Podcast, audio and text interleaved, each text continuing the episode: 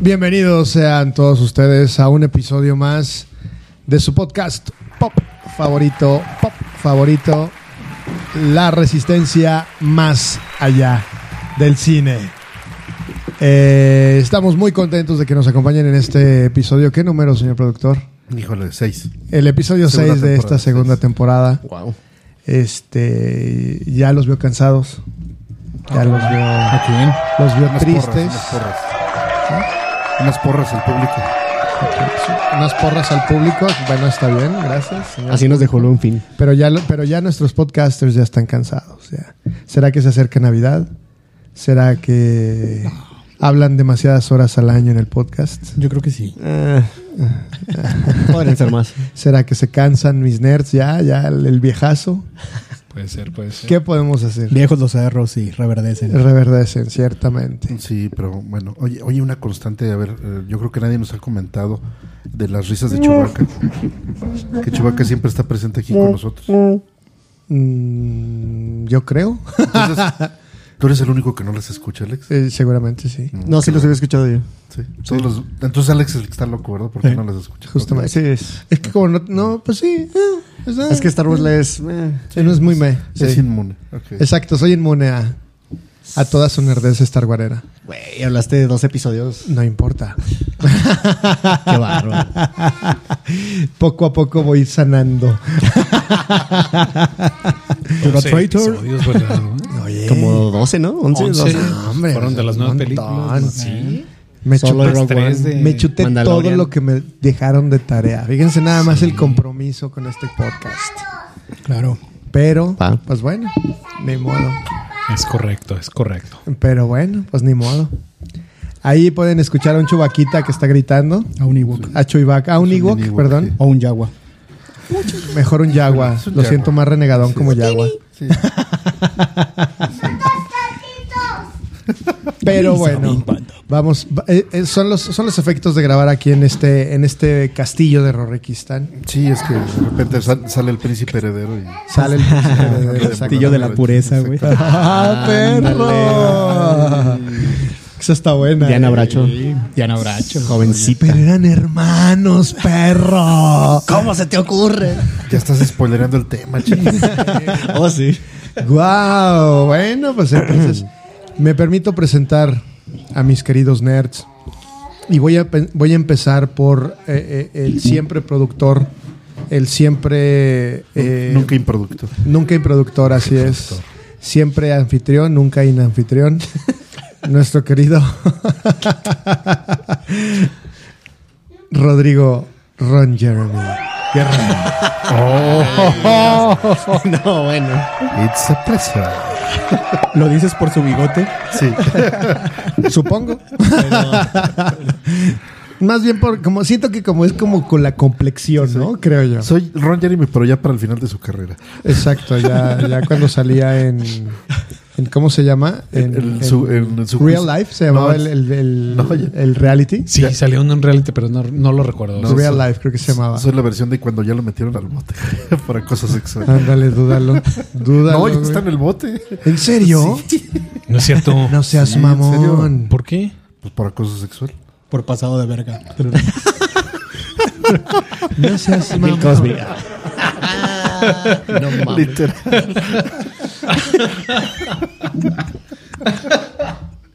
No mames. Bueno, fue bueno. Ok, está bien. Si usted, querido resistente, no sabe quién es Ron Jeremy, corra inmediatamente a buscarlo. Póngale pausa.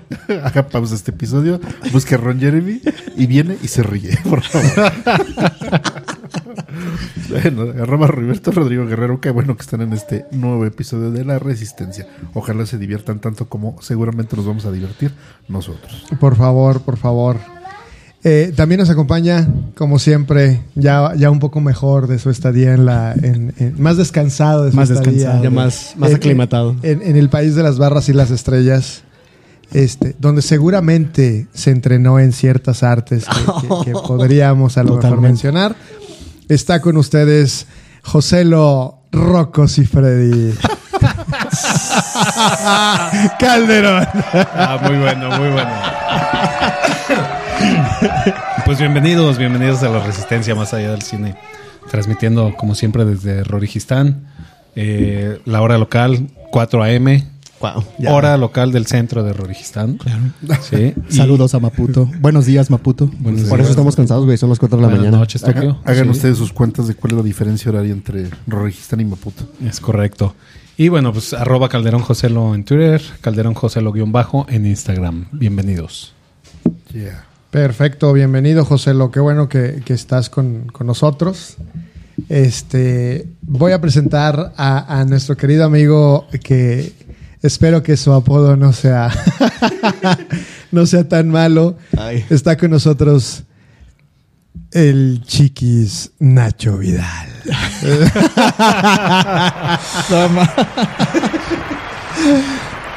Muy buenas, estimados resistentes. Muchas gracias por estar una vez más con nosotros, por estar aguantándonos aquí una vez más. Arroba el chiquis en Twitter.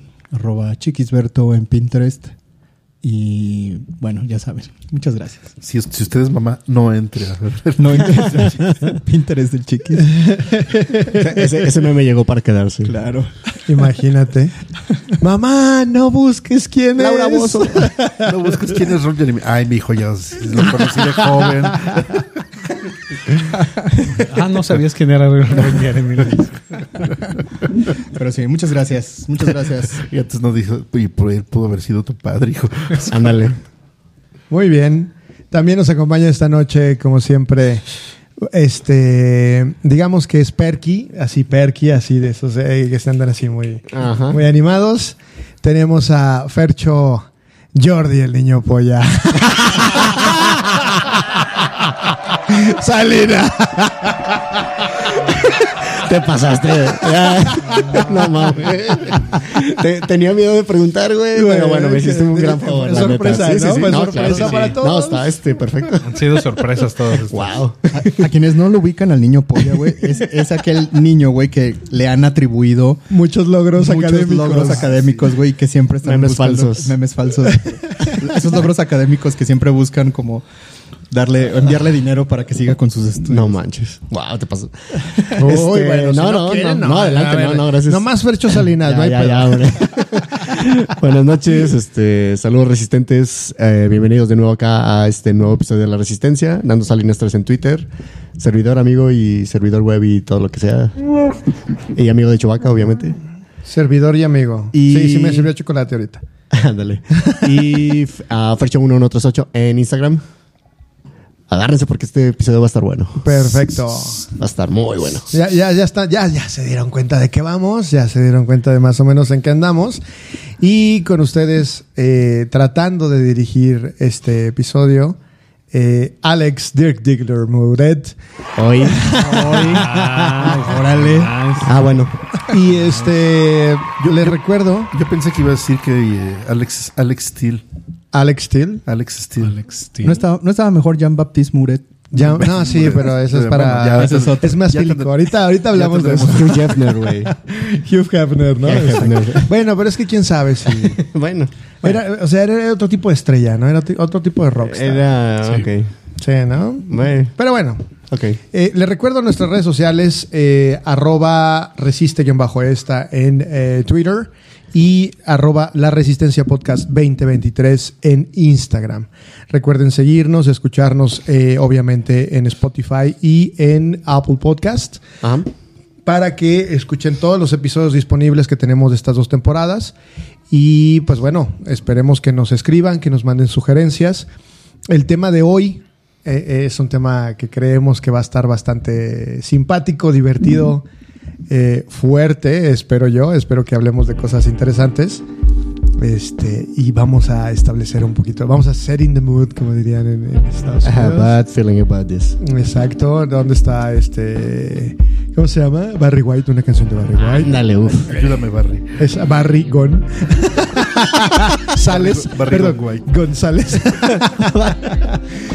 Una serpiente hembra. Y podemos platicar. Jugamos a la ruleta de la suerte.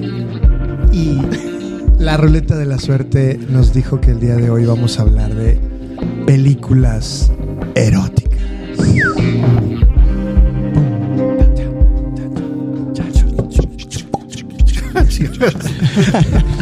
Oh, por ahí, es que no. Hace vacío. Hace vacío. Güey, pero esa no es la típica. No, música. Es que hasta, es una típica. La típica música de pizzero que llega al departamento de la mujer. Ándale, güey. Ahí está, claro. Porno Sonic. Estamos escuchando Porno Sonic. Esa sí. Esa sí es de pizzero. La constante, ¿no? Es guitarra con wah. Es el bajo distorsionado. Claro. Y un ritmo así medio funky, ¿no? Y justamente más adelante vamos a ver de dónde viene. Porque tiene su historia. Los 70s, güey. Bueno, quiero pensar. Muy bien. Entonces, ¿qué les parece si más o menos definimos? Digo, y creo que a todos nos queda muy claro lo que es el cine erótico como tal, pero es un género cinematográfico en el que busca representar cuestiones de sexualidad, que se diferencia como tal de la pornografía o del cine de sexual como tal, precisamente porque no es una representación de escenas sexuales como tal. No es explícito. No es explícito, ajá, aunque, bueno, vamos a encontrar ahorita ciertas diferencias. Sí. Y del cine, que también es como temático para ilustrativo, ¿no? Como educacional, que es como las películas que les ponía en la secundaria. En la secundaria, ¿no? A los Simpson Troy McClure. Me recuerdan por películas como El Conejo, ¿cómo se llamaba el conejo? Pepito. No, ese es otro. Ay, no me acuerdo. Ay, mi conejo Pepito. No. Y ahora que ya saben cómo se hace, no lo hagan. La maestra Krabapé. Ella lo finge. Y con el cigarro. Exacto, güey. Y con el cigarro a un lado, güey. Para más placer. Entonces, pues bueno, al final, las escenas eróticas han existido literal desde el cine mudo. No es un género que haya sido de manera reciente, sino es parte, pues, de la naturaleza humana, ¿no? Hablemos de eso. La sexualidad es parte de la naturaleza humana, entonces entra dentro de la documentación que se ha hecho a través del tiempo en el cine, ¿no? Muchos actores en algunos momentos de su carrera literalmente pues han recurrido al desnudo como tal o a participación en películas un poquito complicadas. Podría ser al principio de sus carreras, como recordemos a lo mejor el caso de Marta y Greda. Bueno, Schwarzenegger, ¿no? Angelina Jolie. No, Stallone. Está la de Loco por Mary. Cameron Díaz, que ella también inició en ese cine un poquito complicado. No mames. Sí. Entonces, en algún momento, mira, y ahorita empieza. Espérame, ahí voy. Y en algún momento, bueno, pues han empezado a trabajar en ese tipo, y que creo que también los desnudos, como tal, como dicen los artistas, están justificados, ¿no? Como diría Martí Gareda, pues es que el guión me lo pedía. Iba caminando por la calle y se me abría la blusa. Por el aire. Por el aire, ¿no? Pero bueno, es parte de, ¿no? Algunas películas sí realmente han sido muy criticadas por grupos básicamente religiosos o moralinos. Conservadores. O por gobiernos, ¿no? En específico, porque han censurado muchas películas. Por la Richard Nixon. Exacto. O también aquí en México, ¿no? También hay muchas películas que no llegan o que son... Como la famosísima La Tarea. Hay una del Santo, es el Santo en el Tesoro de Drácula, que también la censuraron, y la versión completa, que incluye desnudos, nunca se exhibió aquí en México. Y la copia que recuperaron fue la versión completa. La pudieron recuperar porque encontraron una copia en Europa. En el extranjero. Wow, mientras tanto en Alemania, güey, en la pinche biblioteca pública, güey, esa película de Santo. Que tiene mucho que ver con la percepción de la sociedad respecto a la sexualidad, ¿no? Claro. Porque al final siempre van a encontrar una mentalidad mucho más abierta en unos países que tienen a lo mejor ciertas sociedades mucho más avanzadas, ¿no? Como en el caso de algunas sociedades europeas. Pero generalmente aquí en Latinoamérica, pues, los gobiernos son complicados, y también las sociedades somos complicadas precisamente cuando nos regimos mucho por cuestiones religiosas, ¿no? Totalmente. Sí. Entonces, pues la película erótica, pues bueno, te digo, al final... son más abiertas, como decíamos, en algunas otras partes. Por ejemplo, en Europa destacan Pedro Almodóvar, destaca Tino Brass italiano, Destaca Catherine Brelat, como por ejemplo ella presentó alguna película que era sexo real, ¿no? En el 99, que es una película que se llama Romance y Anatomía del Infierno. Entonces hay algunas, te digo, Lars von Trier en algunas de sus películas tiene escenas muy explícitas de sexo, ¿no? Demasiado. En Estados Unidos, bueno, pues aunque en el caso, por ejemplo, de Secretaria de Steven Schneiderberg, uh-huh, que también, si bien no es tan explícita, sí habla acerca de fetiches, uh-huh, claro, o de filias, ¿no?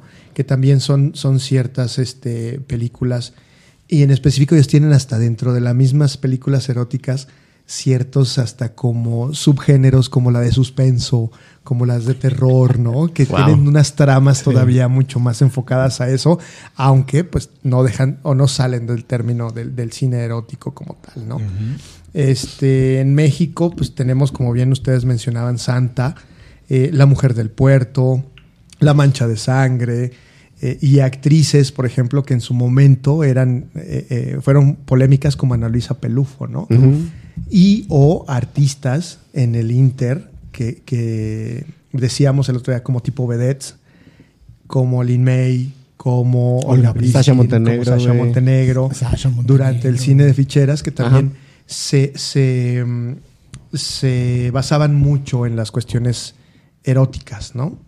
No eran tanto, que ahora Rodrigo se me hace raro que esté tan silencio porque le estoy dando... Ando ocupado. Le estoy dando cue para que se emocione. Perdón, estoy buscando el video de Cameron Díaz. De Cameron Díaz.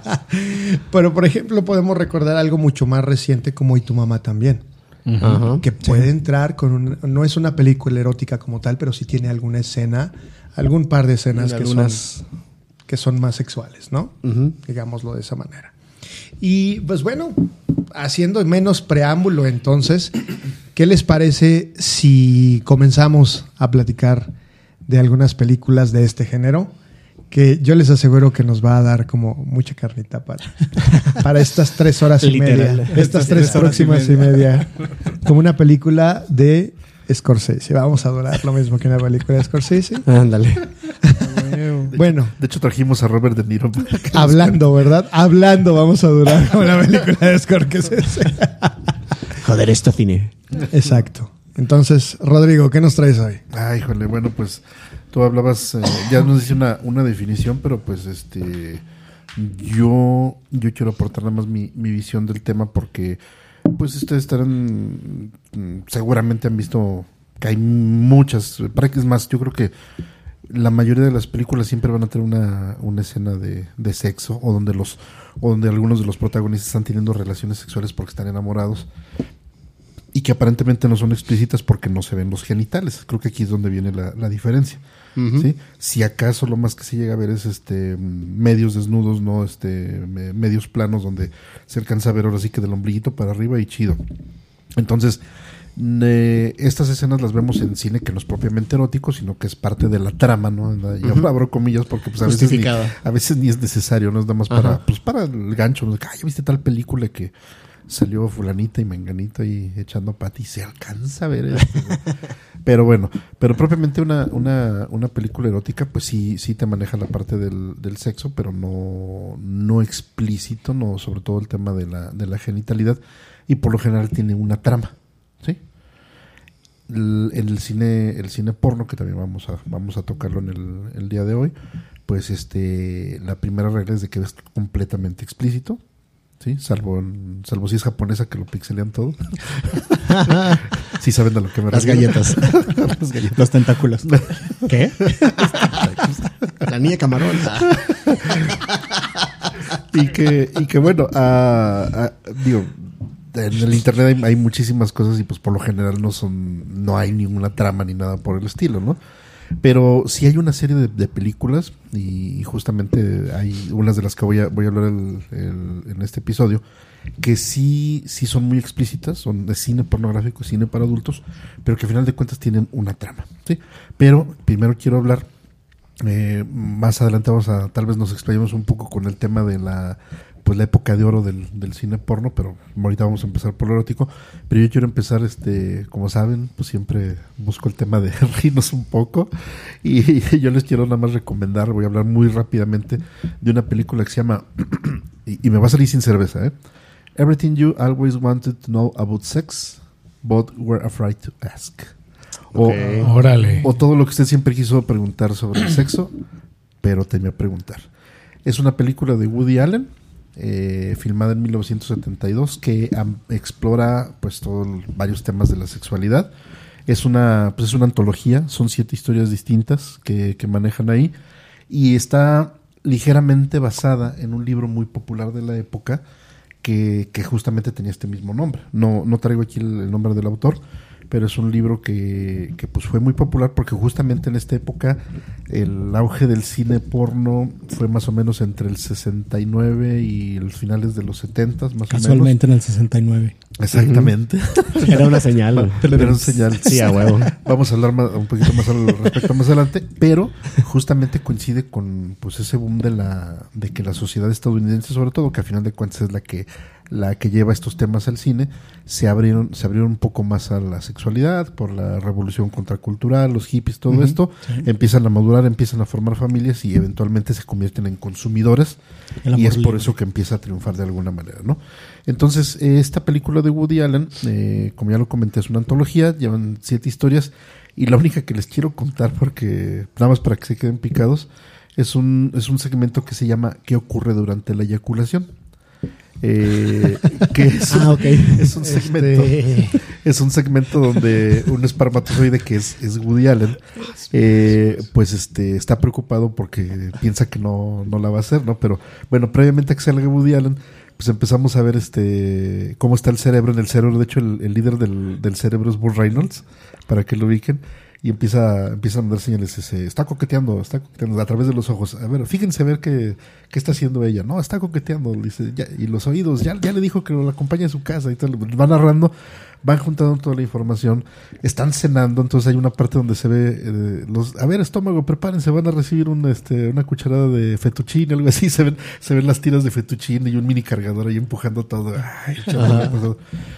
Y ya cuando están en el tema ya del cachondeo, que empieza la excitación y todo eso, pues se ve cómo está funcionando todo el tema del miembro masculino, pues que es como un equipo de perforación, según cuenta, así todo grandulón en overall, todos vestidos de blanco, todos, absolutamente. Ajá, sí.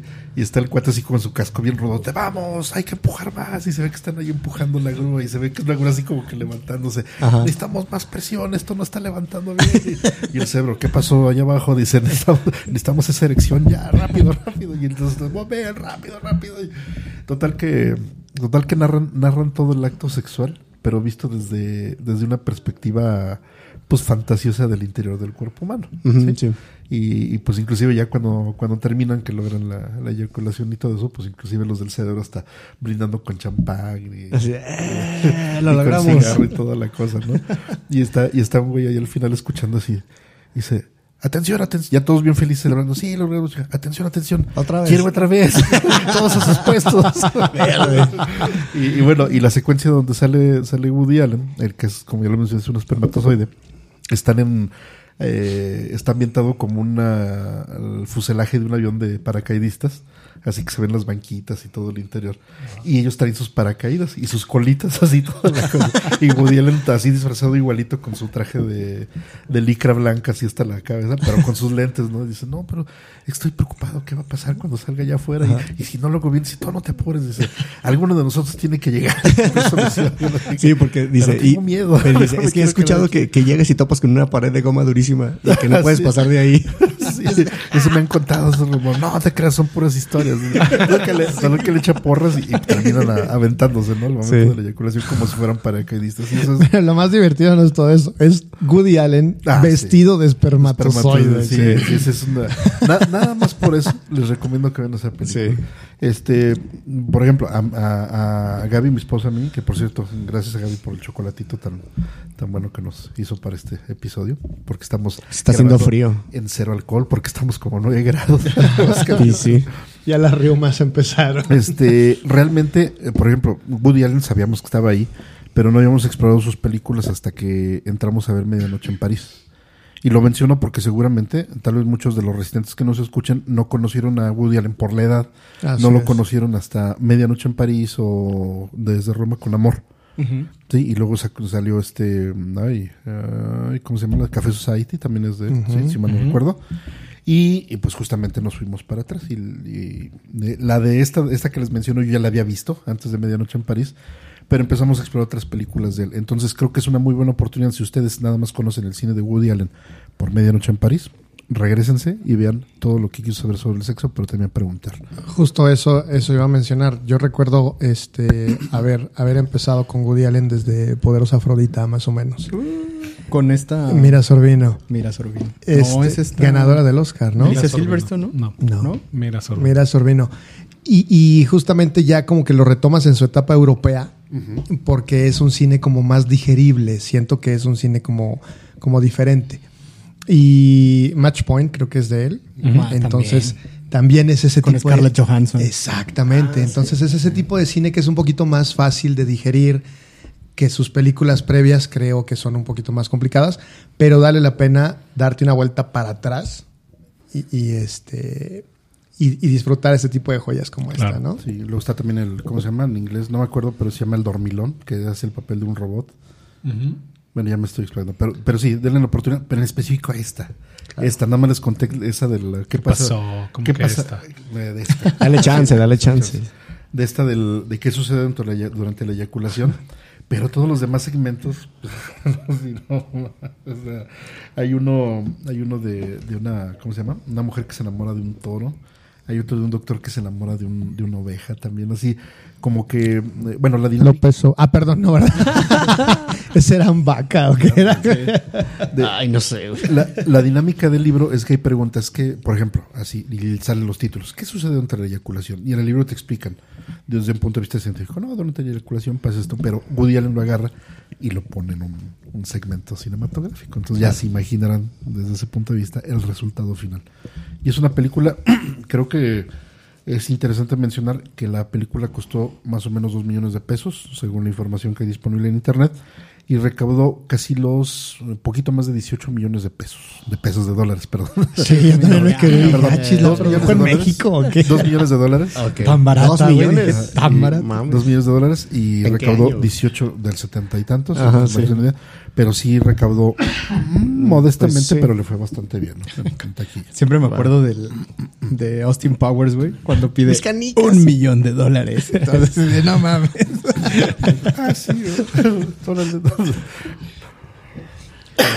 Bien, bueno, pues a ver, ¿ustedes la han visto? ¿Ustedes han...? No, fíjate que esas son de las pocas que no he visto de Woody Allen. Sí, se las recomiendo. Es muy, yo la vi hace muchos. Lo voy a checar. De acuerdo, no, pues buena recomendación. ¿Está disponible en algún lugar, Rorriberto? No. Medios alternativos, perdón. Perdí si Lolita Ayala. Pero, por ejemplo, el segmento de la eyaculación lo pueden ver completo en YouTube. Okay. Yo sí lo he visto completo ahí. Muy bien, de acuerdo. Ya mínimo. Entonces, pues empecemos con esas películas eróticas que son complicadas. Y vámonos con Fercho. ¿Qué nos traes hoy? Madre mía. Bueno, pues yo les voy a hablar de una película de 1997 que se llama Lolita, que seguramente la ubican o la vieron o la han visto. Esta es una adaptación de la novela de Stanley Kubrick, Lolita, justamente del mismo nombre, que publicó en 1962. Y pues nada, perdón. La dirección es de Adrian Lyne, producción Mario Casar y Joel B. Michaels. Y está basada en esta novela que les digo. Y música de Ennio Morricone, güey. Oye, nada más una precisión. Sí. Es un remake de la película de Stanley Kubrick, la que mencionaste. Ajá. Pero la novela. Del 62, que a su vez es de una novela. Es de Vladimir Nabokov. Vladimir Nabokov. Así es. Robocop, sí. Vladimir Robocop. Sí, la película Vladimir Robocop. Ok, gracias. Sí, cierto, se me pasó. Pues nada, fue un hitazo y... Era un policía muy literato. Era... Ay, güey. Es que le instalaron el ChatGPT. Eso sí es innovación. Vladimir Robocop. No manches. Y pues nada, trata de un profesor, Humbert, que lo interpreta Jeremy Irons, que se va a un pueblito llamado Ramsdale, donde visita a Charlotte Hayes, que es nada más y nada menos que Melanie Griffith, ¿de qué años? Cuando estaba en sus tiempos, en sus carnes, güey. Y ella tiene una niña, una niña de 12 años, ahí ya entra en los temas escabrosos, que se llama Dolores y pues obviamente es todo el mundo le dice Lolita, ¿no? Lolita Hayes, que es Dominique Swain. Y pues nada, el profesor Humbert empieza a tener tratos con Lolita y con Charlotte y pues nada, como que se va enredando con ella y pues un tema bastante, como les digo, escabroso porque pues, es básicamente una niña todavía de 12 años. La madre de Lolita muere y él pues se involucra más al punto de la adopta, ¿no? Es que la adopta, pero sí, él se queda con ella, literal, con pero ella porque se queda mira, a nivel concubinato, güey. Sí, no, porque la madre muere, entonces él se queda con ella. Hace un Woody Allen. Sí, hace un Woody Allen. Ah, mira cómo se van relacionando todas las cosas. Es que todo es circular. Son pensamientos comunes, güey. Sí, porque aparte la chica, perdón que te interrumpa. No, dale. Era muy sensual. Sí, o sea, claro, para su edad la representan, y en la novela también, sí, como una casi mujer muy sensual. Uh-huh. Entonces es por eso que Humbert ajá, cae redondito, sí, claro, a sus pies, ¿no? Pues pero es que también la morra lo empezaba a seducir, güey. Sí, pues hija de la chingada. Es que era, güey, no mames. Sí, pero aparte, o sea, estás en pubertad, güey, estás en adolescencia, entonces atraes todo el flow. No, pero güey, bueno, no sé. Sí, o sea, hay límites, obviamente, pero sí, digo, al final creo que la representación es de cómo un hombre cae a sus pasiones. Sí. Porque ni siquiera termina bien. No, de hecho... bueno, más bien no esperaríamos que terminara bien, ¿no? ¿Cómo puede acabar bien? Entonces, bueno, después de una serie de sucesos, pues Humbert es llevado a la cárcel por un crimen y después literalmente de haberle robado la infancia a Lolita también, y él fallece en ese mismo año, en Navidad, y el siguiente Lolita fallece al dar a luz a un mortinato. Así es. Sí, porque ella lo abandona. Ella se va. Ajá. Sí. Ella dice, no, güey, tú te pasaste de lanza. Por no decir la palabra. Sí. La palabra de la niña ecuatoriana. Es ecuatoriana. Es mexicana, güey. No, es ecuatoriana. No, sí fue México. Sí, fue aquí en México, güey. Sí. Que yo sepa es Ecuador. No, es de México. Salió en TV Azteca, güey. TV Azteca. Creo que sí. Ahorita lo buscamos. Bueno, ahorita lo buscamos, pero bueno. Pero no hay un beep así de beep, de censura o algo. No. Está bien. No, es que era en vivo. No, digo aquí. No, aquí. Ah, no, aquí no. No. Bueno, Rodrigo se lo puede poner en la postproducción. Sí, pero sí, ella se va. O sea, ella lo deja, ella precisa. Y él estaba loco por ella. Ajá. Era una pasión total y completamente insana. Primero, pues por las condiciones, ¿no? Era una chica menor de edad, era su padrastro y de hecho se casó con su mamá precisamente para estar junto a ella. Sí, exactamente. Claro. Sí. O sea, hubo jiribilla. Sí, o sea, era como en agua para chocolate. Ándale, más o menos. Como en la película de Como agua para chocolate. Como en la película. Y pues bueno, al final pues ella se enreda con otras personas, o sea, sí se está con otra persona, pues, ¿no? Sí le da vuelo la hilacha, güey. Sí. Pues sí, güey. Pues, con los de su edad, ¿no? Exacto. No, y aparte, el término como tal Lolita ya como que se expandió, se generalizó a una... quizá no niña, pero una jovencita, digamos, bastante sexual, bastante provocativa en ese sentido. Está la canción de Alice Emo a Lolita y como que ya dices Lolita, ubicas a este personaje de estas características, ¿no? O sea, como que se expandió el término, o se generalizó. Sí. Siempre a esa ninfa, ¿no? A esa ninfa, que todavía no está en el completo desarrollo, pero que puede provocar esas bajas pasiones. Uh-huh. Sí, y que al final no es una película erótica al 100%, vamos a decirlo así, sino más bien el tema es el que es un tema muy fuerte y complicado, pero porque precisamente te refleja esa pasión malsana que se desarrolla por parte de ambos, ¿no? Sí. Y que pues como todos esperaríamos, termina mal. Sí, muy mal. ¿Quién lo iba a decir, verdad? ¿Quién lo iba a decir? ¿Quién se lo hubiera imaginado, sí, verdad? ¿Quién iba a pensar? Y bueno, pues, siguiendo con adolescentes, Don Chiquis. Yo vengo a platicarles de esa bella película que se llama Criatura Salvaje. ¡No! Ah, ¿no? La vida de Adele. Ah, la vida de Adele. Sí, sí. Es cierto. Oh, sí, es cierto. Ambas dos. Pero bueno, ambas primero, dos. Sí, es cierto. Lo dijiste. Pero sí. Primero vamos a hablar de La vida de Adele. Esta película francesa, no recuerdo el año. Pero bueno. Ya ves. No importa. Pero también es acerca sobre... De hecho, es... 2013. 2013. Gracias. Es una película muy interesante porque realmente la protagonista, que no es Adele, sino Adele es la otra persona que conoce, una chavita que conoce a una chava que se llama Adele, sí, ¿verdad? Lea Seydoux. Lea Seydoux, exacto. Que fue donde la conocí. No mames, qué bien la conocí en esa película.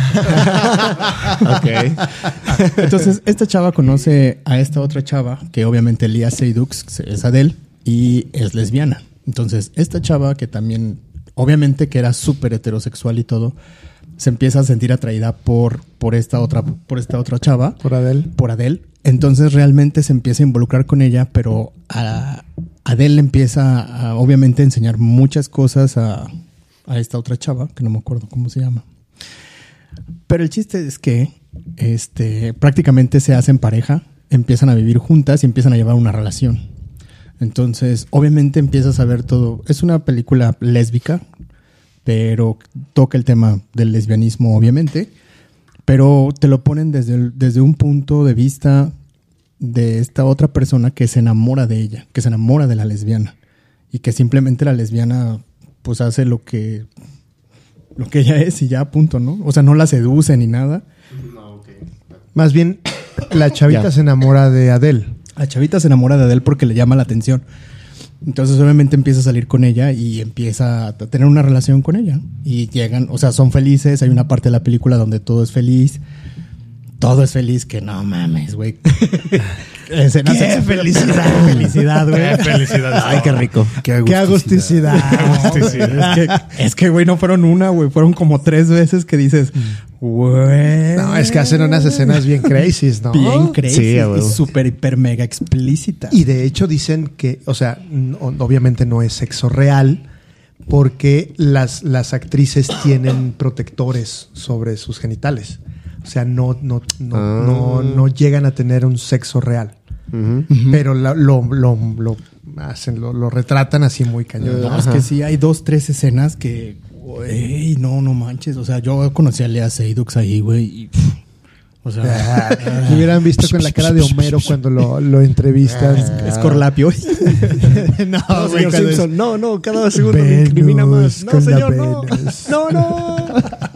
Así más o menos. Pero sí, es una película, está muy interesante, les digo, por el tema lésbico de cómo esta persona o cómo esta chavita, obviamente no duda de su sexualidad, sino simplemente le gusta a la persona. Entonces ella se empieza a ser lesbiana. Tienen una relación lésbica, pero obviamente Adele nunca la seduce, nunca le dice nada. O sea, realmente ella, pues también le gusta la chavita y todo, pero hasta ahí. No se las voy a spoilear, pero como todo, pues también acaba mal. Chinga. Bueno, no acaba tan mal, pero pues dices, güey, no mames, o sea, qué culero, ¿no? Pues sí, sí. Por la relación, vaya. Sí. Pero circunstancial. La verdad, circunstancial, pero realmente sí... Sí, véanla. O sea, realmente sí, las escenas sí son extra mega subidas de tono, güey, que dices, no, mames. Guácala, qué rico. Guácala, qué rico, güey. Sí. Sí, no. Bueno, y pues un dato interesante de esta película es que está basada en una novela gráfica de una francesa. Bueno, está abiertamente catalogada como no binaria, pero se llama Jules Marois. Y es una novela gráfica del 2010, del 2010. Ah, mira. No sabía ese dato. Que se llama igual, o sea, de hecho la novela se llama El azul es un color cálido. El azul es un color cálido, así que es como está el título en inglés. En inglés así es el título. Porque en francés sí es La vida de Adele. La vida de Adele. Sí. Y porque Adele lleva el pelo azul. Uh-huh. Exactamente. Ah, okay. Y el cabello también. También. Adele Exarchopoulos. ¿Cómo se llama la otra protagonista? Aparte de Lea Seydoux, creo que es Adele Exarchopoulos, algo así. Ahorita lo investigamos. Al bar, pero sí. Bueno, mientras estamos... Adele Exarchopoulos. No, debe ser griega. No estoy tan mal. Yeah. Sí, Exarchopoulos. Sí, hay que verla. ¿Esa dónde está disponible? Estaba en Movie. Yo la vi en Movie hace poco. Y estoy tratando de conseguirla en físico, güey. Porque sí está... Sí está chida, ¿no? Sí está como chida. Conservarla. Sí. Conservarla en ese tipo de películas. Hay director Scotts todavía más complicados, pero no, sí. Pero con esa versión está más que bien, güey. Pero sí, véanla. Está interesante.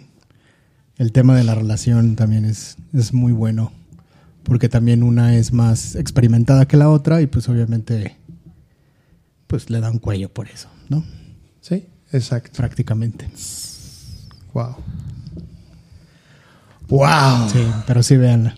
Muy bien, y traes otra que también ahorita la mencionaste. Ahorita la mencioné, pero se aplicó. Sí, ahora creo que va a aplicar para muchas. Traes otra que está, pero sí, top, ¿no? Sí, también. Pero eso... Pero esa ¿qué? Dale. No, la de criaturas salvajes. Ajá. Las criaturas. Uno como quiera, güey. Pero las criaturas. Pero es que ¿qué criaturas? Sí, a huevo. No manches. Esta película... Espérame. Fíjate, bueno. esa película sale Matt Dillon. ¿Sí? Bien jovencito, ¿no? Sí. Bien todos joven. Estaban bien jóvenes. Matt Dillon. Es como... Ay, no. Huevo. Que sale Bill Murray. Sí, Bill Murray también. Sí. Tu amigo Bill Murray. Mi amigo Bill Murray. De hecho, es una película de 1998. Entonces, realmente ya a finales de los 90, solamente sale Matt Dillon, Denise Richards, que también estaba súper, hiper, mega joven. Neve Campbell, que estaba en el top de su carrera. Ajá, sí. Después de Scream, ¿no? Después de Scream. Después de Scream, sí. Después de Las Brujas, güey. Exacto. Entonces, también estaba en su top. The Craft, güey. La mejor película. Claro. Del mundo. Jamás filmada. Ever. Y también está Kevin Bacon, güey. Sí. Ah, sí, cierto. Ajá, sí. Era el policía, era... el detective. Sí, era el detective, sí. ¿No? El Kevin Bacon. Y esa película también. El Kevin Tocino. Yo no sé cómo la vi en el cine, güey, porque todavía en el 98 era menor de edad, güey. Yo no sé cómo la vi en el cine, pero creo que ha sido también... Eso es lo que sigue diciendo. Todavía sí. en el 2023 todavía era menor de edad. Apenas el año pasado me dejaron entrar, o sea... A huevo, güey. El otro día me pidieron la credencial, sí, a huevo. Sí, te entiendo perfecto. En el Walmart, güey. Pero la del Incen, güey. El INAPAM. Para el descuento de sus chaves, señora. 50%. Gracias por su servicio, veterano. En tabaco y alcohol no hacen descuento, güey. En Walmart sí. Bueno, creo. No te creas. Tengo que ir ahí. Pero bueno, esta película también está muy interesante porque trae varios plot twists dentro de la misma película. Y se trata donde Denise Richards, donde se supone que es un estudiante de preparatoria. Ya me hubiera gustado ir a una preparatoria con esas morras, güey, no mames. Es la high school, güey. No mames. Sí, a huevo. Entonces ella es como riquilla, como fresilla, güey. Todo esto se pasa en la Florida. Entonces, ella es de las riquillas y Neve Campbell es de las pobretonas, ¿no? En la Florida. Ya ni nuestro querido Wetback regresó así, ¿eh? ¿Cómo es? Sí, en el Florida... En la Florida. Es que es el fraccionamiento que está al oriente, que está en la Florida, güey. La nueva Florida. Este chiste es para quienes nos escuchan desde Aguascalientes. Sí, de hecho. Pero entonces, al oriente. Obviamente lo que pasa es que esta Denise Richards se empieza a involucrar con Matt Dillon, que es el profesor. Entonces, obviamente, se empieza a involucrar. La escena va de que están lavando coches como para juntar para no sé qué. Pero va ella... Porque era rica.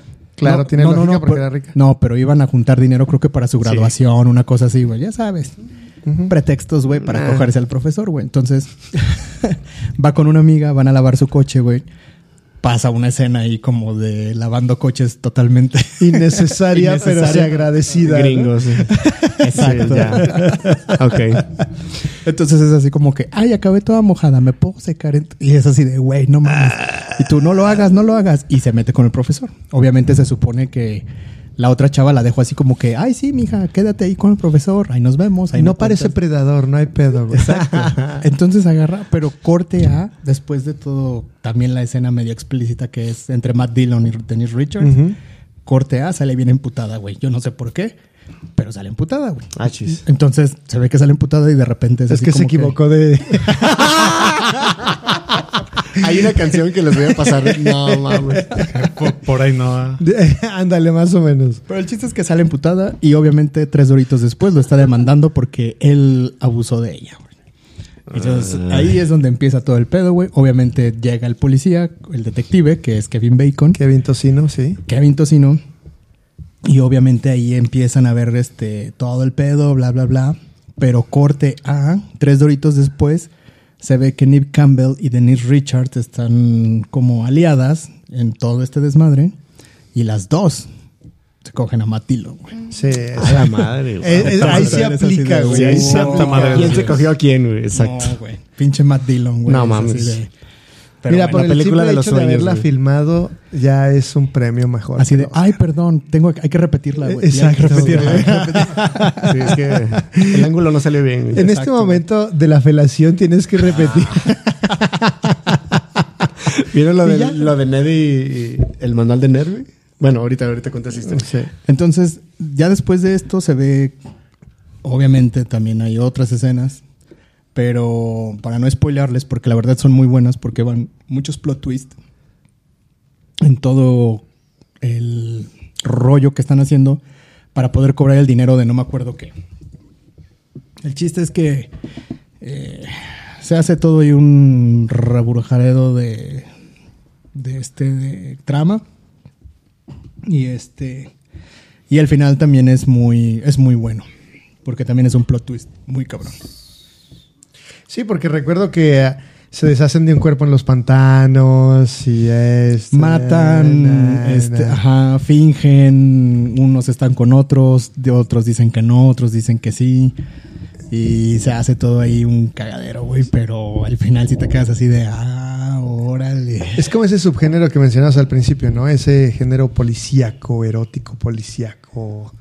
Pues no es tanto como detectivesco. Como detectivesco, güey.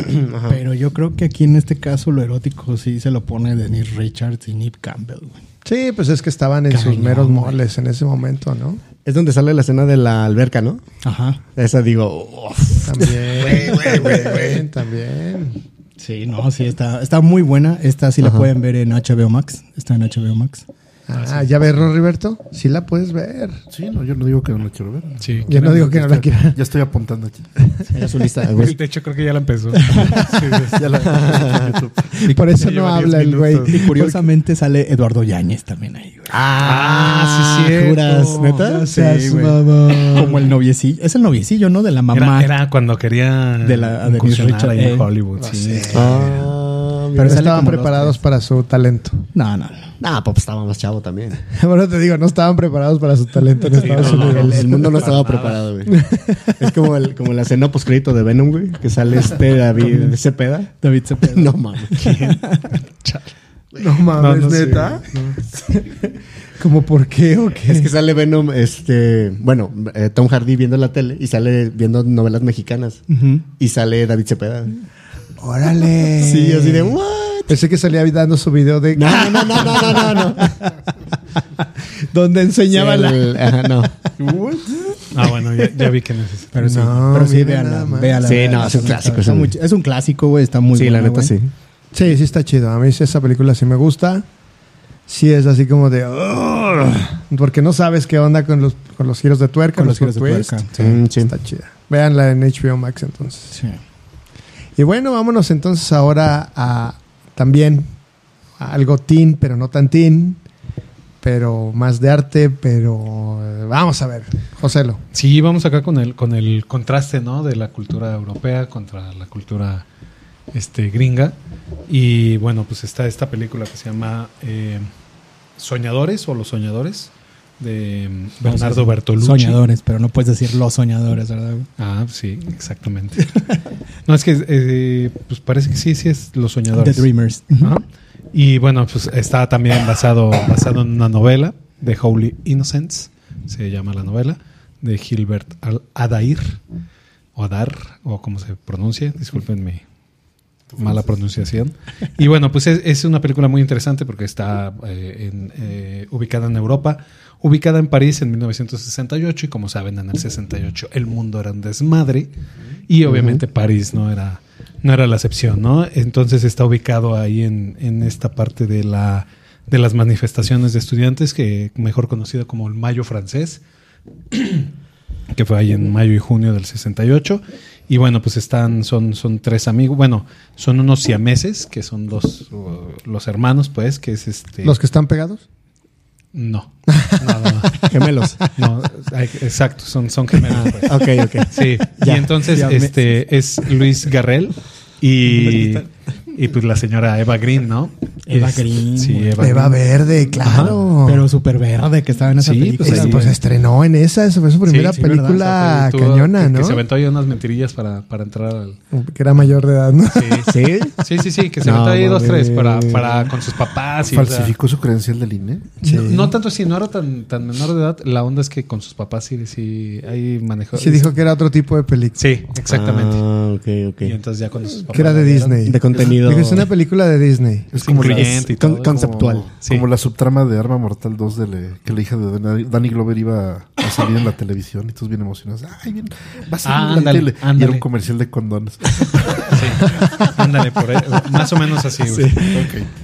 Entonces, pues es Eva Green y Luis Garrel. Y tienen a su amigo Michael Pitt, que a mí se me hace un actorazo ese chavo, pero lo tienen medio desaparecido, medio encasillado en psicópata, y pues bueno, pues ahí está, ¿no? Entonces, pues mientras pasa todo eso, pues los hermanos pues tienen casa sola, coinciden en sus gustos por el cine pues en el cine de arte y todos sus ideologías políticas. Entonces, pues ahí se la pasan a todo dar. Y bueno, pues ahí se empiezan a perder el asquito, pero pues hay una relación ahí medio rara entre los tres. O sea, entre los tres pues ya empieza a haber ahí cosas ya cachondonas, y y bueno, pues obviamente como siempre todo acaba medio mal. Pero acaba muy muy muy muy muy rara la película. ¿Aplica? Perdón. A ver, vamos a ver si aplica. Sí aplica. No es tan trágico, pero sí aplica. Porque pues después de estar recreando muchas cosas de literatura, de cine y hasta de escultura, porque sale Eva Green ahí en la famosa escena, bueno, en el famoso plano donde sale simulando la Venus del Milo. Entonces, pues están ahí. Pues es 1 hora y media más o menos la película dura. Pero pues ahí de intercambio de todo, ¿no? Desde fluidos hasta de parejas. Hasta ideas. De parejas, ideas, si es políticas. Le cambian el aceite a un coche. Bardal. Entonces. ¿Se lo checaron bien o no? Sí. Y entonces, pues entre todo ese intercambio, pues les digo, hay de todo. Y es esta parte de pues el amor inocente, ¿no? Porque sí son bastante chavos que traen ideologías, traen queriendo pues comerse al mundo como todo buen joven, pero pues pues se comen otras cosas y ya acaban eso, ¿no? Y entonces el final pues llegan los papás, los ven allá los tres y pues qué onda, qué pasó, y pues mágicamente se termina todo esta como atmósfera mágica, esta atmósfera, esta utopía, cultura, ¿no? Una utopía de libertad sexual, ¿no? Ajá, digámoslo. Pero de libertad era de todo, o sea, ideológica, sexual, o sea, era de todo. Estaban así como, sí, cierto, es una utopía, no la había cachado. Y pues ahí acaba todo y pues se acaba la película. Porque también terminó así, ¿no? Más bien entonces.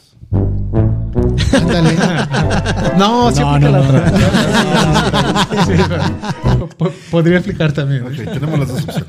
Porque aparte también en esos tiempos era muy muy muy común también esa libertad sexual, ¿no? Sí, claro, claro. Aparte de todas las corrientes ideológicas que se desarrollaron y que estuvieron implementándose, y todos los movimientos sociales que se hicieron durante ese momento, recordemos el 68, también había mucha libertad. Sí. sexual, digámoslo así. Sí, ¿no? sí. En todo, yo creo, ¿no? Fue una época de, o sea, finales de los 60s, 70s, ajá. Como muy libertina, ¿no? Ajá, muy libertina. Y cuando llegó el 69 se puso peor. Sí, ¿quién sabe? O mejor. ¿Quién sabe? Peor de libertad. Depende, sí. Entonces, pues ese es Los Soñadores, una película bastante interesante porque sí cambian, ahí hacen unos intercambios de puntos de vista bastante interesantes. Y bueno, esa sí está catalogada totalmente como erótico drama. Pues, bueno, pues véanla porque bueno, también aparte ahí sale Eva Green y pues se ve impresionante. Nuevecita de paquete. Sí, está Michael Pitt, que insisto, es un actor que pues es bueno. Es muy bueno, pero no, tal vez no le interesa o no ha tenido su papel, ¿no? Sí. Pero bueno, pues eso es Los Soñadores. Ah, bien. En el 94 hicieron una película que se llamó 3 formas de amar. Con Stephen Baldwin, Lara Flynn Boyle. Creo que sí. Sí, Three-Way. Se llama Three-Way. Threesome, se llama Threesome. Threesome, sí, cierto. Sí, 3 formas de amar. Okay. Donde sale una súper joven Lara Flynn Boyle, güey, que también es... Y que fue icónica esa película. Uh-huh. Sí, y que sale Stephen Baldwin, güey. Entonces está como esa misma premisa donde ellos... Bueno, donde uno de los chavos, que es Josh Charles, entra a la universidad y creo que lo ponen de roomie con Stephen Baldwin. Entonces, tienen de vecina a Lara Flynn Boyle. Entonces empiezan ahí como que hacer amistad y todo esto. Y jajaja y jijiji. Y pues el chavo quiere con Lara Flynn Boyle y el otro chavo también quiere con Lara Flynn Boyle. Uh-huh. Entonces los dos quieren con la chava, pero pues también ellos acaban ahí. Te entendí, quiere colar. Colar. Okay. Sí. ¿Cómo que la quieren colar? ¿A dónde? Se podría decir que es la versión del 90. Light. Ajá. No, pues es la versión americana. Pues. Sí. Americana y pues noventera. De teens. Uh-huh. De jovencitos, sí. Y hasta jovencitos. Hola, sí, no me acuerdo. Pero pues sí, desde el título, pues sí, no me gusta. Sí, de hecho, la acabo de ver también hace poco. No me acuerdo si la vi en HBO, en Prime o en HBO Max estaba, güey. Pero está chido. Sí, está chida, vean. Uh-huh. Está interesante. Buena. Esa creo que está, la de Los Soñadores, creo que está en HBO, ¿no? No. No está. No, güey. Está bien perra conseguir esa película. Sí, sí. Mira. Es complicado conseguirla. Bueno. Pero siempre habrá lugares alternativos. Siempre hay una... ¿Qué otra nos quedamos contigo? Y bueno, pues también hablando... Digo, subiendo de nivel, ¿no? Sí, vamos subiendo de nivel. Sí, aunque seguimos en esta parte de teen y de los teens y medio lolita esta parte, pues vamos a El Amante, ¿no? Esta película es una coproducción francesa de Reino Unido y vietnamita. Y bueno, pues es una película... en donde pues está la típica niña medio pobre, pues con su mamá que es mamá luchona, y y bueno, pues ahí conoce a un tipo que es mucho mayor que ella, y bueno, pues el tipo la ve y se enamora de esta chava, ¿no? Pero pues el tipo era un empresario que regresa a ese lugar, creo que están ahí por Vietnam, y y regresa a ese lugar y la ve y pues se enamora, le dice pues qué onda, qué bolas qué, y pues también ella se ve muy atraída por él. Ella le dice mentiras porque ella tiene 15 años, de hecho también está basada en una novela. De Marguerite Duras. Ajá. Uh-huh. Y bueno, en la novela tiene 14 años y medio, aquí en la película tiene 15, pero miente que tiene 17, ¿no? Le dice que tiene 17 cuando el empresario tiene 32.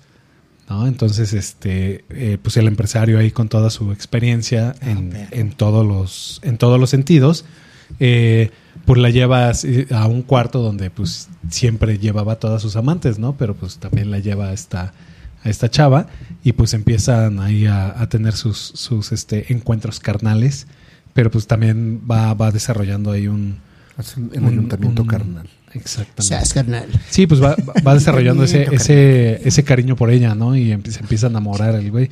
Pero pues es ahora sí que es como la Rosa de Guadalupe, es un amor imposible.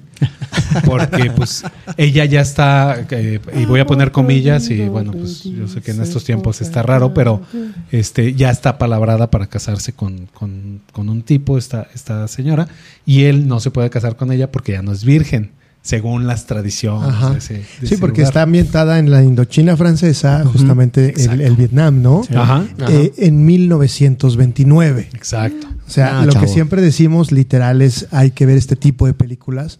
El contexto más que nada. Exacto, con los ojos en las que fueron las novelas escritas o adaptadas para cine y con la intención de, porque mucho de estas cosas, pues obviamente en estos momentos pues, nos brinca, ¿no? Una Lolita, sí, claro.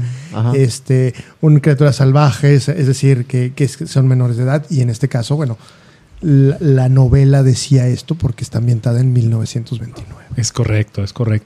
Y entonces, pues bueno, esta chava tenía su sueño de ser escritora y todo y bueno, estaban ahí en esta parte de que tenían sus encuentros carnales en ese departamento y demás. La familia de ella se entera, pero pues hacen la vista gorda, entre comillas, y porque pues el güey es rico, entonces obviamente win-win, todos ganan. Sí, todos ganan. Sí, y bueno, pues ya al final, pues obviamente se tienen que separar porque es algo que ellos sabían que no tenía futuro. Y muchos años después se encuentran en París y ella es el amor de María Isabel. Sí, se encuentran en París y pues hablan por teléfono. Ella ya es una escritora ya respetable y y pues él le dice que nunca la deja de amar. Ya estamos grandecitos. Sí, ya estamos grandecitos, pero pues ahí dejando un final medio abierto, ¿no? Ahora sí ya sabes qué escoger. Es correcto. El episodio pasado. Ha habido muchas coincidencias y yo sé que todavía falta, pero ha habido algunas coincidencias en los años, ¿no? Estamos viendo ahí que en los 90, pues ya llevamos varias películas de los 90 que platicamos de esta naturaleza, ¿no? Medio cine erótico. Como que tuvo mucho boom, ¿no? En ese momento. Gracias. Sí. Quiero recordar una película y como un paréntesis, Bajos Instintos, ¿no? Ah, claro. De Paul Verhoeven. Que Paul Verhoeven. Ah, perdón. ¿Cómo, perdón? Paul Verhoeven. Verhoeven. Que de hecho también... Oye, tiene varias. Ese güey tiene varias películas. Sí, tiene Showgirls. Exacto, que también es esta chica... la de Salvados por la Campana. ¿Cómo se llama? Elizabeth Berkley. Justamente, ese Paul Verhoeven. Ya. Verhoeven. Exactamente. De hecho, acaba de sacar también la de... Ay, esta última de la monja. ¿Cómo se llama? ¿La monja 2? No. Acaba de salir hace poco, pero... Yeah, buena, ¿eh? No sé de cuál hablas.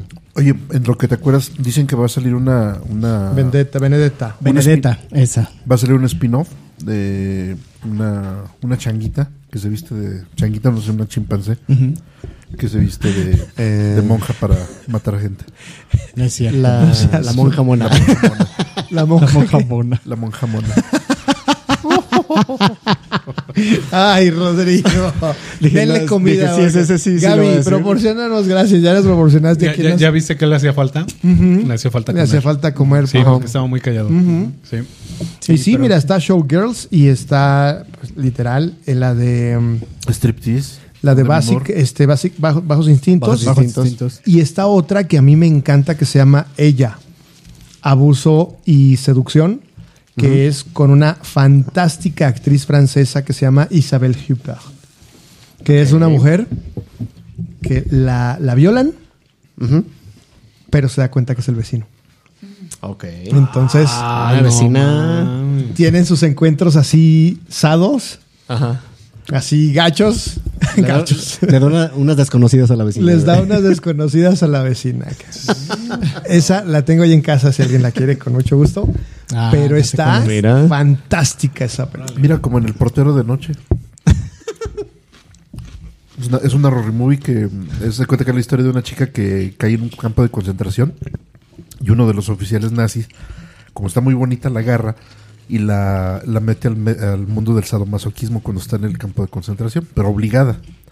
Y tiempo después, ya después de la guerra y todo este show, ya la chica ya casada va a un hotel con su marido, están de viaje, la fregada, y se dan cuenta que el portero, o sea, el recepcionista que está en la noche en el hotel, es el güey que lo obligó a todo eso.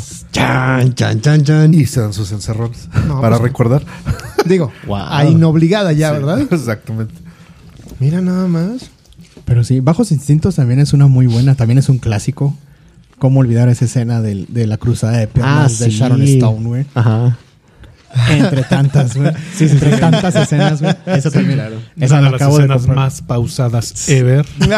Eso iba a decir, güey. En cámara lenta, güey. A ver. Gracias, movie. Gracias, movie. Sí. Oye, que fíjate que no sé por qué, pero entraba a YouTube desde la tarde.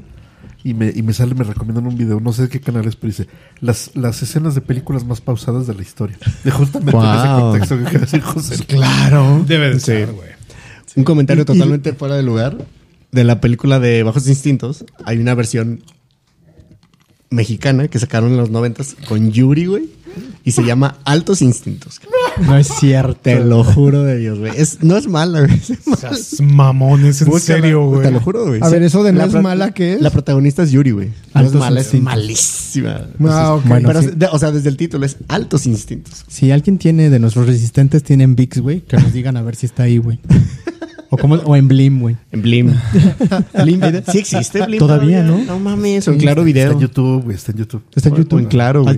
Ya la está viendo Rodrigo. Fernando Changuerotti, Yuri, Raúl Arradiza. No es cierto. Junior y Roberto Ballesteros. Puros televisos, güey. Puro televiso. Sí, a huevo. Dirige Paco del Toro. Pero era los 90s, era cuando Yuri estaba, pues... Sí, no, también estaba también desquiciada. Qué bueno que no fue Guillermo, si no, imagínate. Una historia real sobre un maniático, que gusta de ver pornografía, un sadomasoquista que golpea a sus víctimas antes de ultrajarlas, dejando a su paso un rastro de vidas y hogares destruidos. Chíngate esa. Pero a ver, como el sadomasoquista, como más bien es sado. No se lo esperaban, ¿verdad, güey? Así dice. No, yo estoy leyendo, güey. Está bien, está bien. Estoy leyendo. Pero sí, esa de Bajos Instintos es todo un clásico, güey. Sí. Todo un clásico. Y después de esa sacó Sliver, Invasión a la Intimidad. ¡Ah, qué chulada, güey! Claro que sí. No, hombre. Sí. ¿Era un Baldwin? No. Era un Baldwin, sí. Era un Baldwin. Sí. Pues es que en los 90 los Baldwin. Era un bichir, güey. Sí, a huevo. Los bichir de México. No, de Estados Unidos. De Estados Unidos. Pero sí, esa de Sliver también está muy buena, que era donde el Baldwin administraba un edificio. Ajá. Y tenía cámaras en todos los departamentos, güey. Sí, sí. Nada que ver con los moteles de la Ciudad de México, ¿verdad? Ah, chinga. Si es de Tlalpan, güey. Si es de Verhoeven, ¿o cómo? ¿De Verhoeven? ¿Cuál? ¿Esa de Sliver? No. ¿De quién es? No, güey, pues ni idea. No, es de... Espérame. Pero, pues bueno... ¿Quién tiene hambre? Yo quiero también hacer otra pausa para poder hablar para hacer una transición. Es de Philip Noyce. Ok.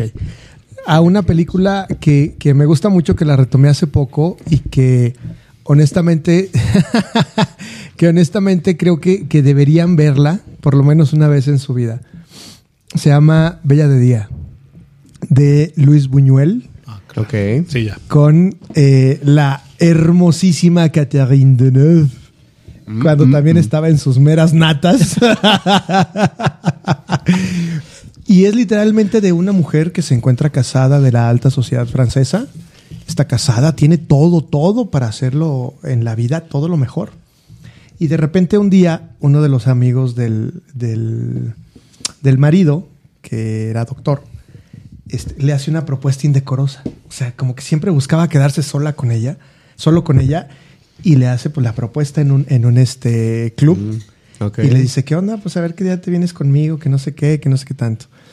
Y ella escucha, ella lo niega, ella le dice adiós, no quiero nada contigo, pero escucha una conversación en la que hay una casa de citas en tal punto. Entonces ella un día se da una vuelta, así casual, güey. Iba caminando como, por así el vecino, no tengo nada que hacer. Ah, mira, aquí está la casa de citas. Llega, toca y pide trabajo, güey.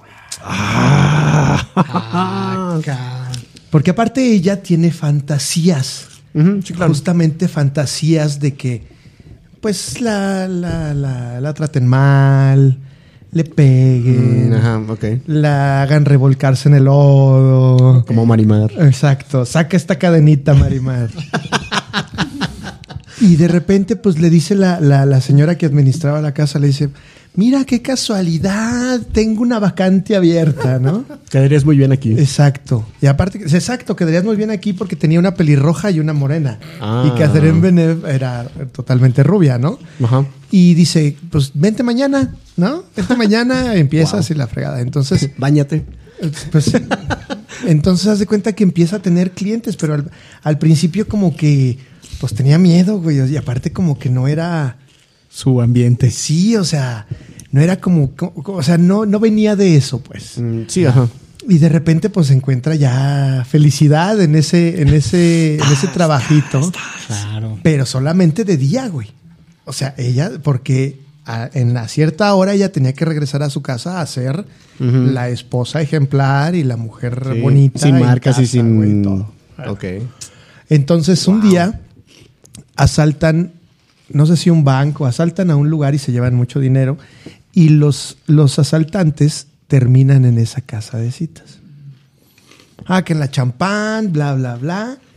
Y era un señor ya mayor y era un joven que tenía como una cicatriz, una cosa por el estilo, pero se veía así como con mucho estilo. Traía una gabardina negra así como de piel Scarface. Y todo el rollo, así como tipo Scarface. Entonces el güey se empieza a clavar con la morra, güey. O sea, se ponían sus pinches desconocidas sí, sí. arrastradas, pero el güey se empieza a clavar con ella. Y ella, pues, medio también, pero nunca jamás le dijo ni cuál era su nombre ni nada, pero un día la sigue. Yo te voy a sacar de trabajar. Ajá, casi. La sigue, sabe dónde vive, toca y le dice, a ver, güey, ya sé cómo te llamas, ya sé que dónde no vives, mames. Ya sé todo. Y si no te vienes conmigo, se te cae aguas. Chay. Perro. Se te cae el chante. Exacto. Y pues... Acaba mal también. Sí, ay sí, por favor. Nuestro querido productor tiene la pista exacta.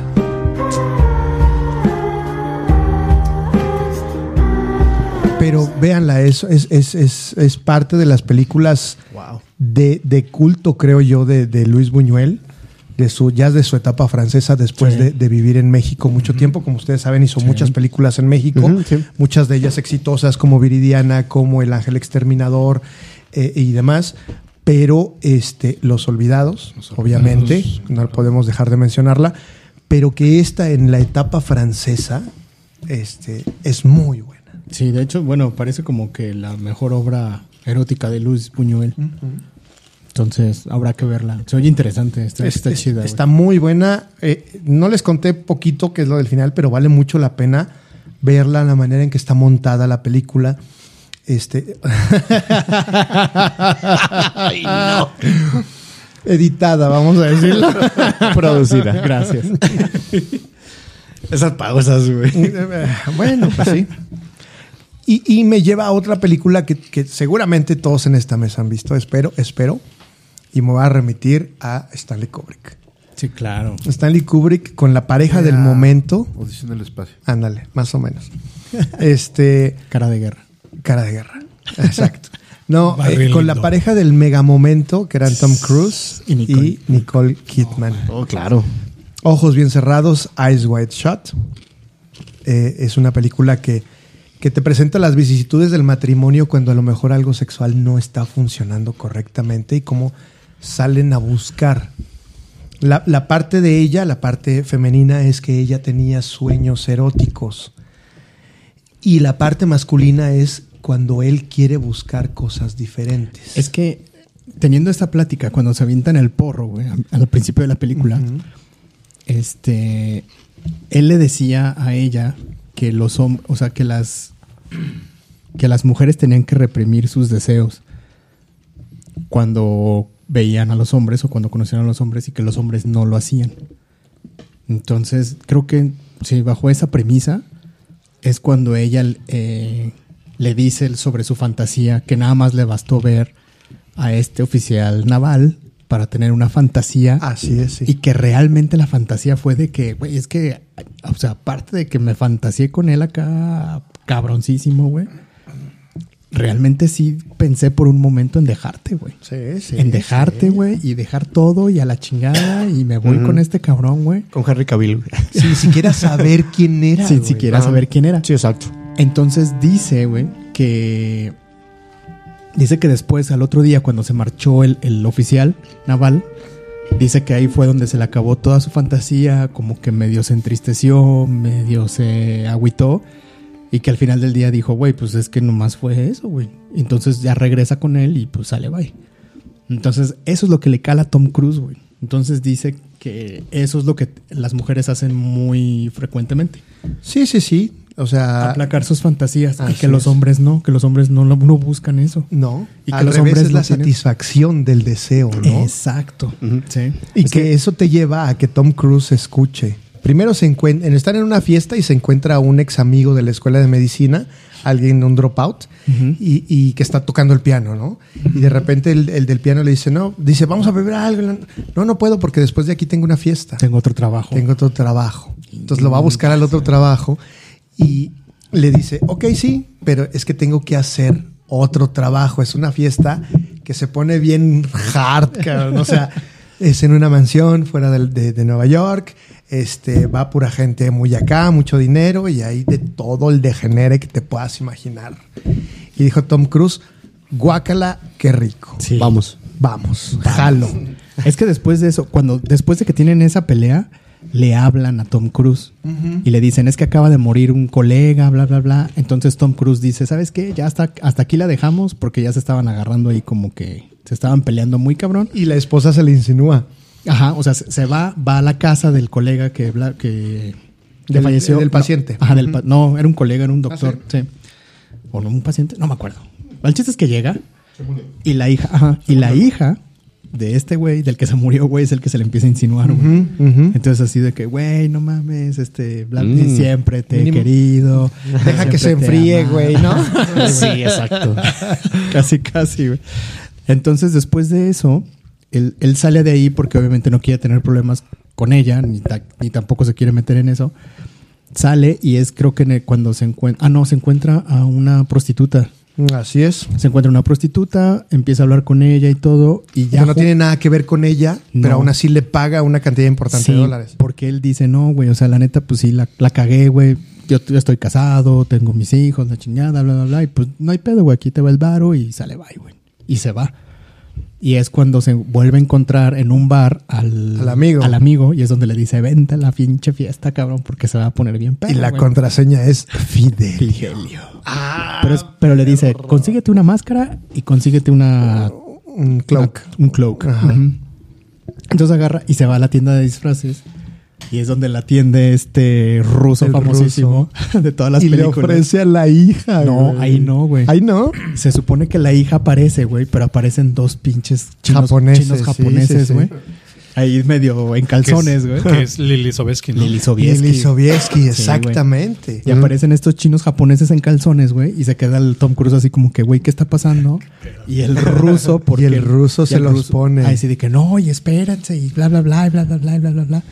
Y el chiste es que ya le da el traje y todo, y se va a la mansión, güey. Y en la mansión, una de las chavas que trae máscara lo ve y le dice, mijo, vete. Pélate, güey. Pélate, exacto. Pélate, güey, porque no nada más tu vida, sino también mi vida, güey, corre en peligro. Pero voy a interrumpir ahí. Okay. Es una de las mejores escenas, justo esa parte de la mansión. ¿Cuándo entra? Donde es como un ritual. Oh, esa parte está. Hay una canción en específico. Yo me cagué, güey. Cuando la vi yo sí me cagué. Primero todos traen máscaras tipo Festival de Venecia. Ajá, sí. Hay una persona que está dirigiendo el rito pegándole al de rojo. Esa, güey. ¿No? Entonces escucha fantástico. Es como una invocación. Era como una invocación como demoníaca, creo yo. Güey, yo me acuerdo que la vi solo en la noche. Eran como las 12 de la noche porque la iban a estrenar en HBO, güey. Hace 20 años, cabrón. No mames. Sí, güey. Hace 20 años. O sea, no la viste en cine, güey. No, la vi en tele, güey. Es que no lo dejaron entrar a eso. No. Y estaba solo, güey. Y cuando empieza esa pinche escena, güey. Eso está. No seas mamón. Madres. Y todos con máscaras, güey. Así de aquí va a pasar algo. Y el güey que está dirigiendo es el único que está de rojo, güey. Uh-huh. Como tipo cardenal, güey. Sí. Y tú así de no mames, güey, qué pedo. Sí, o sea, es a dónde llegaste, cabrón. Sí. Entonces todas las mujeres modelos, literal modelos, solamente topless, no estaban totalmente desnudas, sino solamente topless, en tacones y todo el rollo, y máscaras y tocados así exagerados. Sí, máscaras del Festival de Venecia. Exactamente. Entonces, ahí es donde una lo toma, ¿verdad? Y le dice, vete. Ajá, vete y pélate, güey, porque te la vas a pellizcar. Pero llega otro güey y le dice, a ver, mijo, vente. Exacto. ¿Cuál es tu contraseña, mi rey? Sí, y le dijo, vente, güey, te voy a enseñar qué pedo, güey. Y entra, güey, a la pinche casa y no más. Se encuentra con lo mejor de lo mejor de lo mejor de lo mejor de depravación. De lo mejor. Sí, de lo mejor. Yo creo que es de lo mejor que he visto en mi vida, güey, porque hay 2-3 posiciones que te quedas, no mames. Okay. Porque obviamente están las dos versiones, está la versión censurada y la versión no censurada de la película, güey. Me acordé del episodio de Rick and Morty, no recuerdo cuál es, pero que es una parodia de Inception.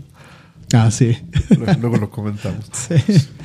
Pero no, está muy bueno. Y después de ver todo ese degenere, güey, ya dice, no, pues yo creo que yo ya me voy porque no tengo nada que hacer aquí. No, porque aparte le preguntan, ¿es usted el doctor no sé qué?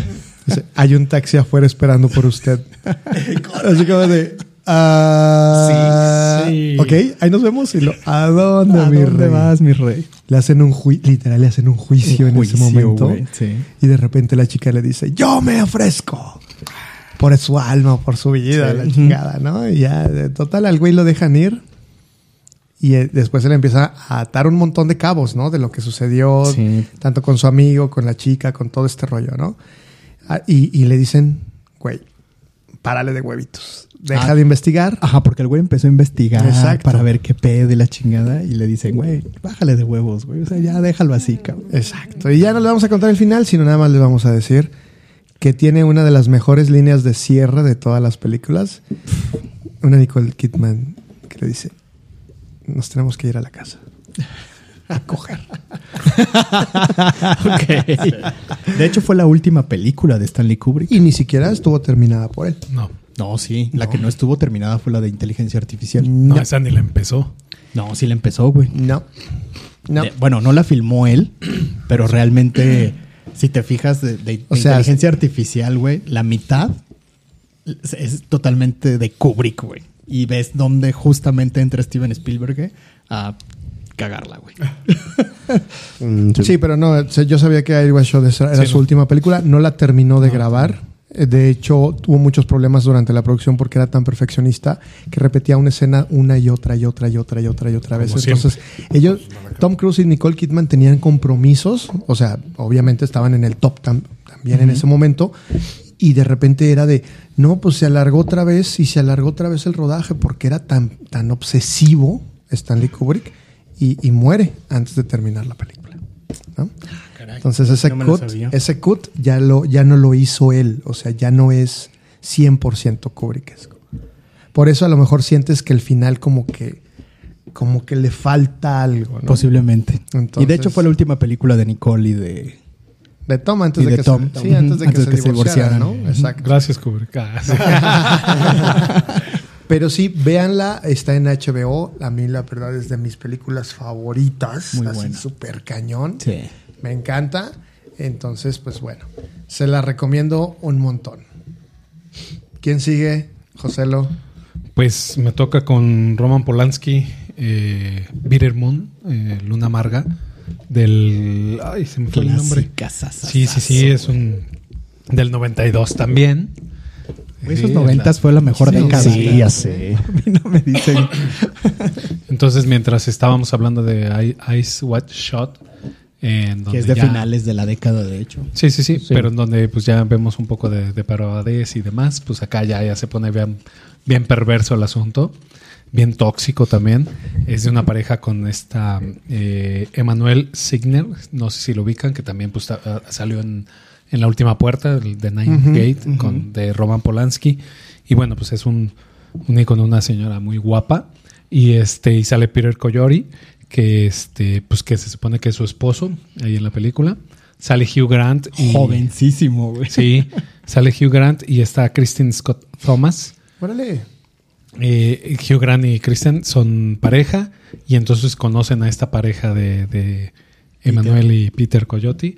Y entonces pues empiezan a conocerlo, pero Peter Coyote es un escritor, está en silla de ruedas, está incapacitado o discapacitado o de persona disfuncional o ya no sé ni cómo se dice, pero disculpen mi ignorancia. Pero bueno, ya está mal y Peter Coyote les empieza a contar la historia de cómo conoció a su esposa, que cómo se conocieron, cómo se enamoraron, cómo llegaron a su clímax, y no hablo de sexo, sino de la relación, y cómo se fue distorsionando todo, y cómo empieza la perversidad, cómo empiezan las perversiones, cómo empieza pues todo, ¿no? Entonces sí llega un momento donde ay, güey, ya se pone bastante perverso, y hay una escena que me encanta, que entra la Emanuel Signer con una máscara de marrano, el otro güey. No, perdón, está el Coyote caminando cuatro patas, el güey, con una máscara de marrano. Entra esta señora toda vestida de látex con un látigo acá. ¡A la madre! Así es, inhalando. Huele a marrano. Chilla. Sí. Y el otro chillando. No, man, sí. No, ¿cómo se dice? ¿Sí es chillado? Sí. Sí, estaba chillando como marrando, ¿no? Entonces, wow. Sí, o sea, así de perversa ya está. Se distorsiona bastante su relación, al grado de que se hace ya bastante tóxico. Ahí vemos un par de plot twists que no les quiero contar, la verdad, porque sí hay que verla. Y bueno, pues como supondrán, también tiene un final bastante trágico. Ahí entra totalmente. ¿Sí? Sí, aplica totalmente el y ese botoncito rojo. Totalmente aplica con esta película y su final. Y bueno, pues Hugh Grant y Kristen se quedan así como que ¿qué acaba de pasar? ¿A quién acabamos de conocer? ¿Qué pasó? Y todo ocurre dentro de un... Crucero, gracias. Dentro de un crucero. O sea, toda la historia, obviamente, cuando la cuentan, pues se van a un flashback, pero pues prácticamente toda la historia ocurre en ese crucero, y el final trágico ocurre en ese crucero. Entonces es una muy buena película, también erótica, pero yo creo que está más catalogada drama que erótica. No veo aquí su categoría, pero pues es Roman Polanski, ¿no? Ya saben, Roman Polanski pues tiene... Es un maestro, a mí me encanta ese tipo. Ajá. Acusado también de estupro, ¿verdad? Que no puede pisar. Mira que no puede pisar Estados Unidos. No puede pisar Estados Unidos. Está exiliado en Francia. Totalmente. Y y bueno, pues ahí está esa película que no se la pierdan. No sé ni dónde esté. Yo sí son de esas cosas que tengo ahí de joyitas. ¿Físicas? No. O sea, digital, porque pues no. En formatos alternativos. Sí, en formato... o sea, digital, pero la descargué de... Veamos de abrir un drive, ¿verdad? Veamos de abrir un drive así para subir. Sí. Esos conocimientos generales. Para compartir conocimientos. Exacto. Sí. Pues, pero véanla, es muy buena. Muy, muy, muy buena. Wow. Por si ustedes se lo preguntaban, el sonido de los cerdos son gruñidos. Gruñidos. Okay. Muy bien. Pues, y el orgasmo de un cerdo dura 40 minutos. Órale. Okay. Bendito Dios. Sí. Bendito Dios. ¿Y sabían que las puercas tienen doble placer cuando tienen su orgasmo? Sí. No. El orgasmo por sí y cuando se baja el puerco. Aplica también para ciertos humanos. Es que los cerdos y los humanos somos muy parecidos. Sí, claro. O sea, genéticamente. Bueno, pues ahí está. Bitter Moon. Véanla. Oye, se ve interesante. Ya está viendo el trailer. Se ve muy cañona. Muy cañona. Wow, esa no la había escuchado, fíjate. Sí me gusta también el cine de Polanski, pero no había escuchado. Yo la llegué a ver en Blockbuster, pero nunca la... Cuéntanos más, abuelo. ¿Dónde? Chiquis. ¿En dónde? En Blockbuster, en Videocentro. En el Macro Videocentro. Sí, sí la vi. Había Macro, sí. Esa yo la vi. Hubo una época ahí en la... Fíjate, más abuelo se va a ver. En la Biblioteca Torres Bodet. Ah, claro. Ahí en el centro. Había un ciclo de cine siempre. Y había un crítico ahí que, la verdad, no me acuerdo de cómo se llama. Pero siempre ponían ahí sus películas. O sea, entonces ahí vi muchísimas películas de arte. Y ahí me la aventé. Sí, en la Torres Bodet, sí. Es que, ¿sabes? También creo que aquí en Aguascalientes hace falta una cineteca como tal, ¿no? Claro. O sea, siempre, creo que muchas de las películas que hemos platicado, tanto a micrófonos como fuera de, son películas que no llegan a los cines convencionales o a los cines comerciales, porque son películas a lo mejor que no tienen un objetivo tan grande de espectadores. Pero sí creo que, como en otras ciudades del país, en San Luis Potosí, en Ciudad de México, obviamente, hace falta aquí en Aguascalientes una cineteca que tenga esos ciclos, ¿no? Que a veces lo puede suplir un poco la universidad, que te presentan también a ciertos ciclos de cine, pero no están tan difundidos. O son cierta temporada del año. Sí, y es muy, muy, es un poco desagradable porque está el ciclo de cine francés que dura 8 o 10 días ahí en la UBA. Es una película por día y son 2 funciones, ¿no? Entonces, si tú tenías ganas de ver una película, pero pues el martes no puedes. El martes no puedes, o sea, el horario es imposible, ¿no? Sí. Y es una chulada ir como a la Ciudad de México y vas a la Cineteca.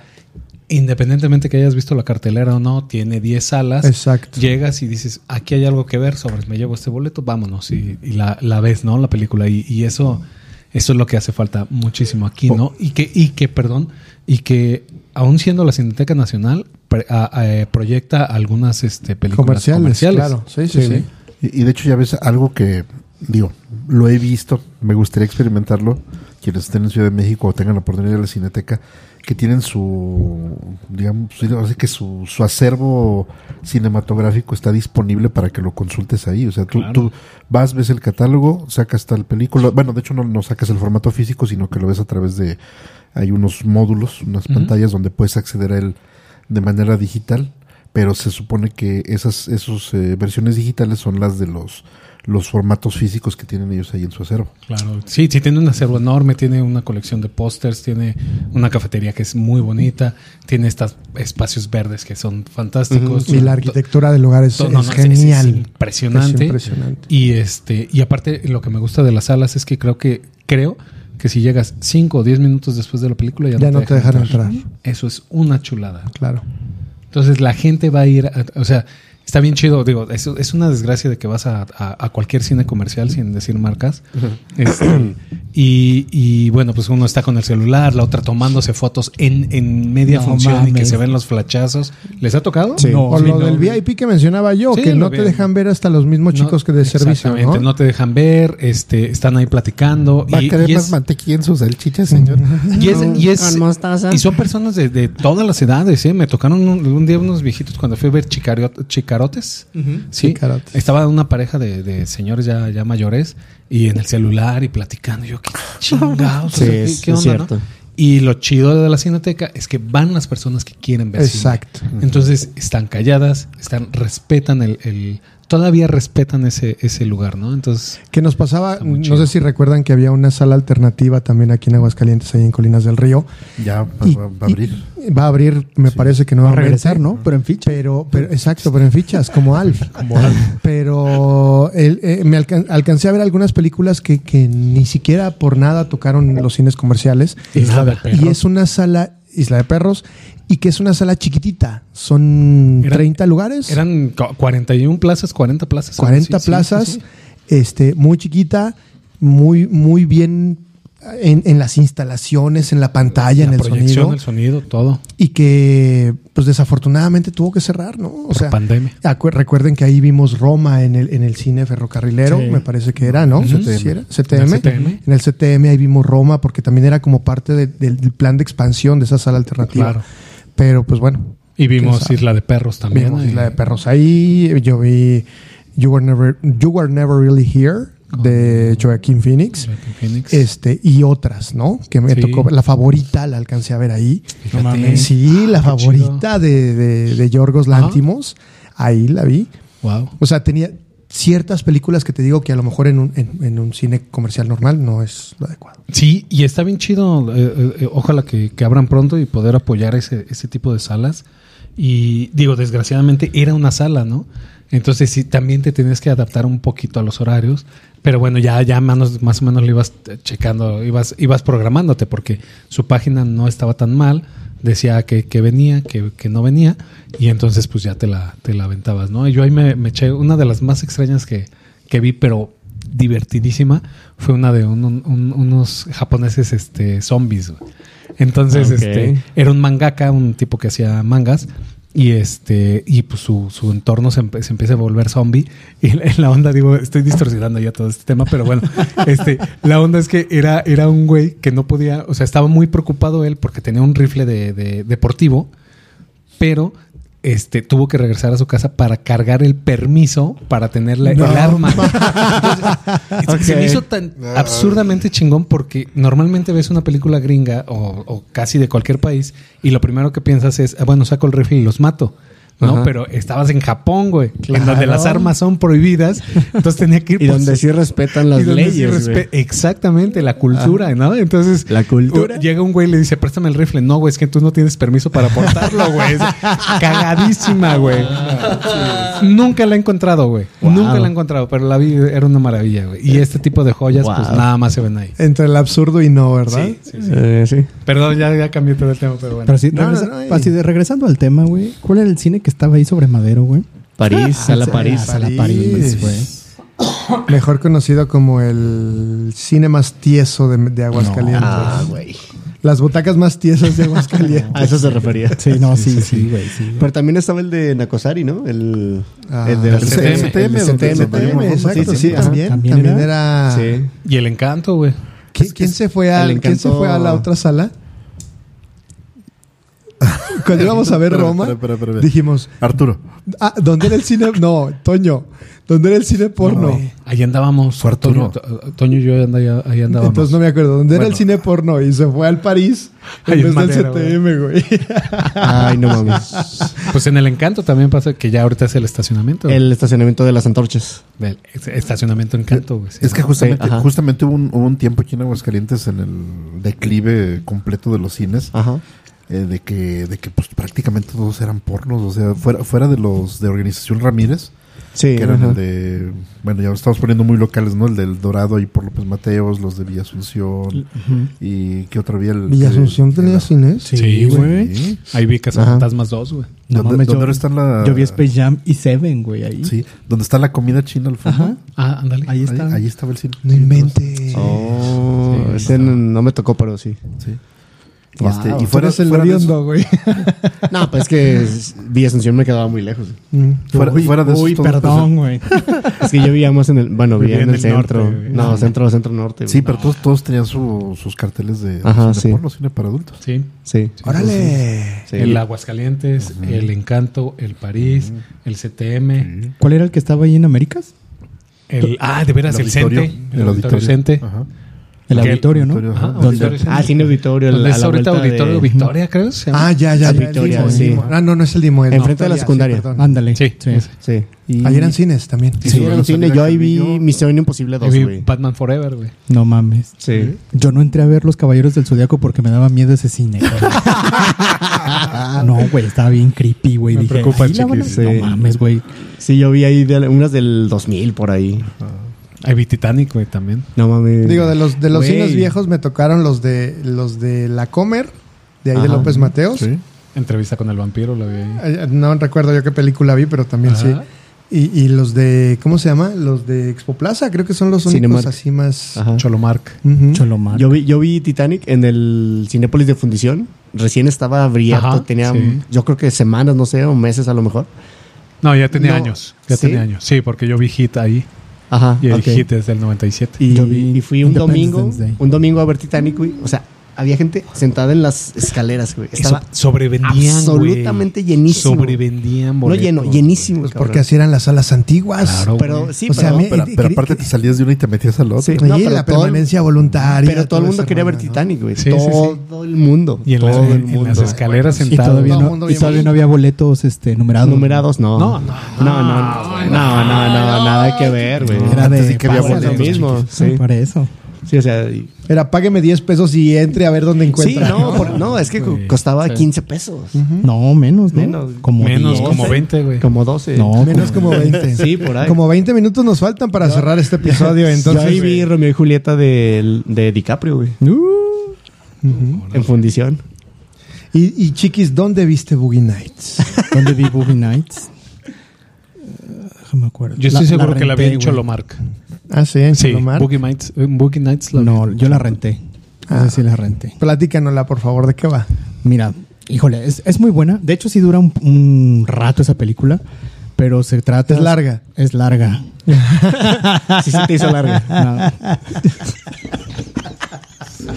Bueno, es una película extensa donde prácticamente platican... Es la historia de un actor porno, pero obviamente este actor porno empieza en el mundo de la pornografía como a finales de los 70s, mediados de los 70s, y te dejan ver cómo fue esta industria, obviamente que era de cines, era con premios, o sea, de toda la industria porno, pero que al momento de llegar los 80s sufre como esta transición del cine al video. Al formato, ajá. Al formato de video. Empieza en el 77. Uy. Uh-huh. Entonces... En mayo del 77. Entonces realmente ahí... Había competencia. Había competencia. No, lo que pasa es que realmente pues les costó mucho trabajo porque realmente el cine porno... Era literal en cine. O sea, tenía sus salas, se ponía en salas de cine, cinematográficas, y era todo un hit en aquellos tiempos. Ya después pasarlo al video, pues obviamente sí les costó trabajo. Había cineastas que estaban totalmente en contra de unirse a este movimiento de video. Sí, pero y vaya qué movimiento, ¿eh? Y bueno. Sí, digo que ya después todos nos vimos beneficiados, gracias. Gracias, Betamax. Y la verdad, pues, o sea, se ve en la película toda esa transición de cómo el actor porno de ser en los 70s, de ser la superestrella porno, al llegar a la década de los 80s, obviamente su carrera va en pique, para abajo, uh-huh. Porque pues ya no era lo mismo, ya estaba viejo para muchos, todo eso, ¿no? Entonces realmente... ya no había tanto paraguas. Ya le fallaba la vista. Digamos que ya no levantaba las mismas expectativas que exacto. Antes. Pero pues obviamente esta película, el protagonista es Mark Wahlberg, que la hace de Dirk Diggler. Sale ¿cómo se llama la ojona? Julianne Moore. Graham. Y Heather Graham. La ojona. No, esa no es la ojona. No, pero es que es la ojona. Esa es una ojona y está la otra ojona. Son dos ojonas. Sí, Amanda Seyfried y Heather Graham. Y Heather Graham. Sale Don Cheadle, Burt Reynolds, John C. Reynolds. Burt Reynolds, güey. William H. Macy. Philip Seymour Hoffman también sale, güey. Luis Guzmán. Mejor conocido como El Pedorro. El Pedorro, güey. Sí. Y sale también una actriz porno, la Nina Hartley. Ah, sí. Para dar validez. Sí. Fue como interventora, güey. Pero para que pudieran clasificarla como porno, güey. Oye, sale Robert Downey Jr., güey. ¡Ándale! Sí, como uno de los... Árbol 2. No, hombre. No, sale como uno de los, creo, empresarios. Okay. Pero no, está muy buena. Véanla. Está en HBO Max. Está muy interesante. Julianne Moore se ve... Sí. Y Heather Graham también es. La parte buena. Está donde están inhalando todo lo que se encuentra, cabrón. Con aspiradoras, güey, porque cabrón, se tentas. Bueno, si de Maradona se trata. Sí, la pinche Maradona se quedaba pendejo, güey. No. Es que es impresionante esa escena, ¿verdad? Y aparte llegan a una catarsis bien cabrona. O sea, primero están acá. No, es que esto, es que el otro. Y luego llevan a un tema que no. Está muy chido. Está muy interesante. Y el director es Paul Thomas Anderson. Paul Thomas Anderson. Mira nada más. Sí. Que es ¿quién lo viera haciendo la aguja fantasma o el hilo fantasma, no? Ándale. Todo fino. Todo elegante. Todo, es que hay que pasar por todo. Todo meditativo con Daniel Day-Lewis. ¿Y quién más era? No me acuerdo quién era la otra. No me acuerdo quién más salía. Y antes hizo Boogie Nights. Así es. Pero muy buena. Creo que estuvo nominada. Sí, tuvo algunas nominaciones. Algunas nominaciones. Actriz de reparto y esas cosas, ¿no? Tuvo actor de soporte, Burt Reynolds, actriz de soporte, Julianne Moore y Screenplay. Es que Julianne Moore sí lo hace... No, es que está impresionante. Muy chido. Y el guión también es muy bueno. Uh-huh. Sí, véala. Sí, recomendado. Sí, guión original. Sí. No, pues ya entonces yo les voy a platicar bien rápido, totote, de una película que me encanta. Es uno de mis directores favoritos, ya lo mencioné al principio. Es el controversialísimo Lars von Trier. y que ya lo dijimos en algunas de sus películas, sí tiene como varias escenas locas, como por ejemplo Los Idiotas. Me parece que en Los Idiotas sí es sexo real. Anticristo. El Anticristo, la escena de entrada con Willem Dafoe y Charlotte Gainsbourg. ¿Sí es Charlotte? La entrada, pero luego también casi el final, hijo. Sí. Exacto, Charlotte Gainsbourg. Es primero pues una chuladota lo que hace, pero lo que hizo en una película de 2003 que se llama Nymphomaniac. ¿Del 2003? 2013. Que se llama Nymphomaniac. Creo que salió de todos, o sea, salió de todo lo que había estado haciendo previamente. Se las voy a definir como un drama erótico. Creo, sí, que lo podemos definir. Es una historia literalmente sobre una mujer que es ninfomaníaca, ninfómana, y que ciertamente hay muchos matices con respecto a esta película. Me brincó mucho porque primero vi el episodio 2 y luego vi el 1.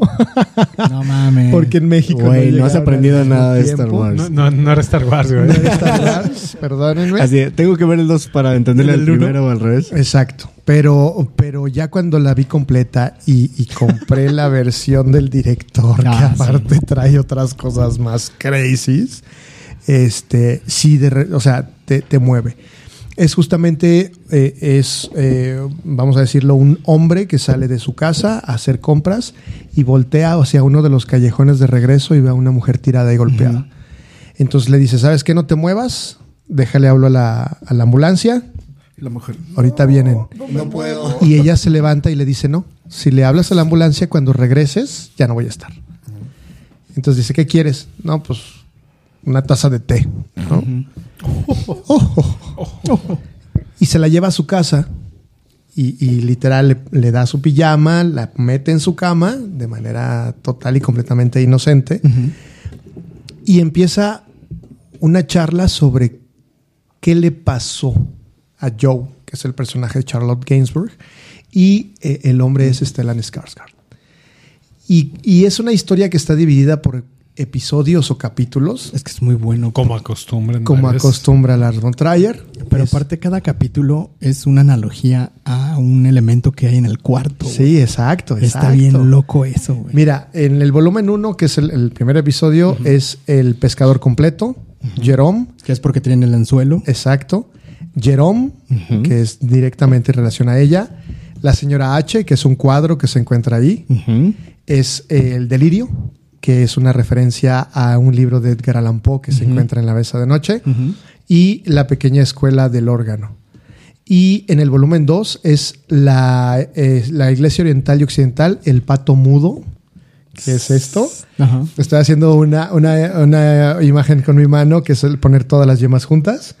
Es El Pato Mudo, El Espejo y La Pistola. Y es justamente una charla erótico-filosófica entre los dos, y que te sorprende por una de las dos cosas. Primero, por la profundidad de los términos y de los conocimientos que están manejando en esa conversación, porque tal vez pensarías que Stellan Skarsgård es una persona erudita y pensarías que Joe es una persona ignorante. Es decir, pero ignorante en el sentido de que ella es más de sentir, es más de deseos, es más de cuestiones físicas, y él es más de mente. Entonces, imagínate la contraposición de los dos personajes. Es que de hecho, la conversación es prácticamente una analogía a muchas cosas. O sea, realmente te explican la ninfomanía desde este punto filosófico primero, porque te ponen los ejemplos filosóficos, y después Joe te los explica desde su punto de vista de ninfómana. Así es. Y eso está bien, cabrón. Hay varias escenas que están padrísimas. Wey, no mames. Primero, cuando platica que hicieron una pequeña escuela de culto a la mujer, al sexo, a la ninfomanía, y que están cantando en una escala de la y si, me parece que es una escala que se piensa como demoníaca. Y que decía que fue prohibida en el siglo X, precisamente porque decían que invocaba al demonio. Y el canto que hacían las chicas, que era mea vulva, mea vulva, mea máxima vulva. Entonces, okay, son cosas que pudieran ser banales, pero son muy, muy profundas, creo yo. En ese mismo episodio, la actuación de Uma Thurman como la señora H. No mames. Sí. Es impresionante. Cuando le dice, ¡vámonos! Porque su padre nos odia. ¿No? Se pone loco. Sí. Se pone cuando están los 5 o 7 sentados ahí en la salita del departamento, así como diciendo, pues a ver a qué hora se va, ¿no? Así como de... Sí. Pero es que seguimos a su padre porque nos está abandonando y queremos ver dónde va a quedar. Y le gusta el té con 2 cucharadas de azúcar. Y luego le pasa el azúcar a la Stacey Martin, a Joe joven. Y luego, ponle, güey. Así como, ahora esto va a ser tu pedo, güey. Claro. Y la última, cuando cantan lo del como un canto máximo, me parece, tiene un nombre muy específico, donde dice que Bach decía justamente que existían 3 líneas para crear un canto específico. Y ella lo comparaba con sus hombres. Ella decía que era un hombre que era totalmente enfocado a sus necesidades. Había otro que ella era totalmente sumisa con él, porque ella lo esperaba a él, no los hombres la esperaban a ella. Y el tercero, el amor de su vida. Y recuerda justamente lo que le dijo su amiga, Vi, que le dice, el complemento del sexo es el amor. Entonces, con eso ya hizo su canto máximo, porque dice, para mí esos 3 hombres que yo tuve en su momento en mi vida, era como la trifecta perfecta del amor o de los amantes que yo tuve, ¿no? Sí. Ya en la segunda, todo empieza a complicarse mucho más, porque la primera tiene un final muy, muy chistoso. Al final ya está otra vez con Jerome, que fue su primer amor, según esto. Pero justo cuando está con él, se vuelve anorgásmica. ¿Qué es lo peor que le podría pasar a una mujer ninfomaníaca? Ser anorgásmica. Y la 2 empieza súper fuerte. Porque es cuando se mete ya alzado, ¿no? Se empieza a golpear. Sí, porque no siente nada. De hecho, el güey que le hace todo eso, que le pega y todo eso, es el chavito de Billy Elliot. Sí, no, por supuesto. Sí, claro. Está bien loco, güey. Cuando lo ves y dices, ah, cabrón. Sí. Y es Jamie Bell, justamente. Ves unas escenas muy bonitas con Christian Slater, que era su papá, que juega con su papá. Sí. ¿Qué dices tú, güey? Aparte de que estuvo perdido 1000 años Christian Slater, yo creo que desde Entrevista con el Vampiro yo no le veía nada, hasta esa película, y lo ves, y era su complemento. Y justamente cuando dijo que cuando muere su padre ella deja de sentir, se le acaban los sentimientos a ella. Y en la segunda parte ya vuelve más complicado, ya se hace sadomasoquista, ya se hace dependiente del masoquista. Sí. Se mete con negros, güey. Se mete en la mafia, güey. Se mete en la mafia. Esa parte de la mafia está chida. ¿Y quién es él? ¿Quién es el dueño de la mafia? Willem Dafoe. Tiene un elencazo, mira. Tiene a Charlotte Gainsbourg, que es la musa de Lars von Trier. Siempre casi sale en sus películas.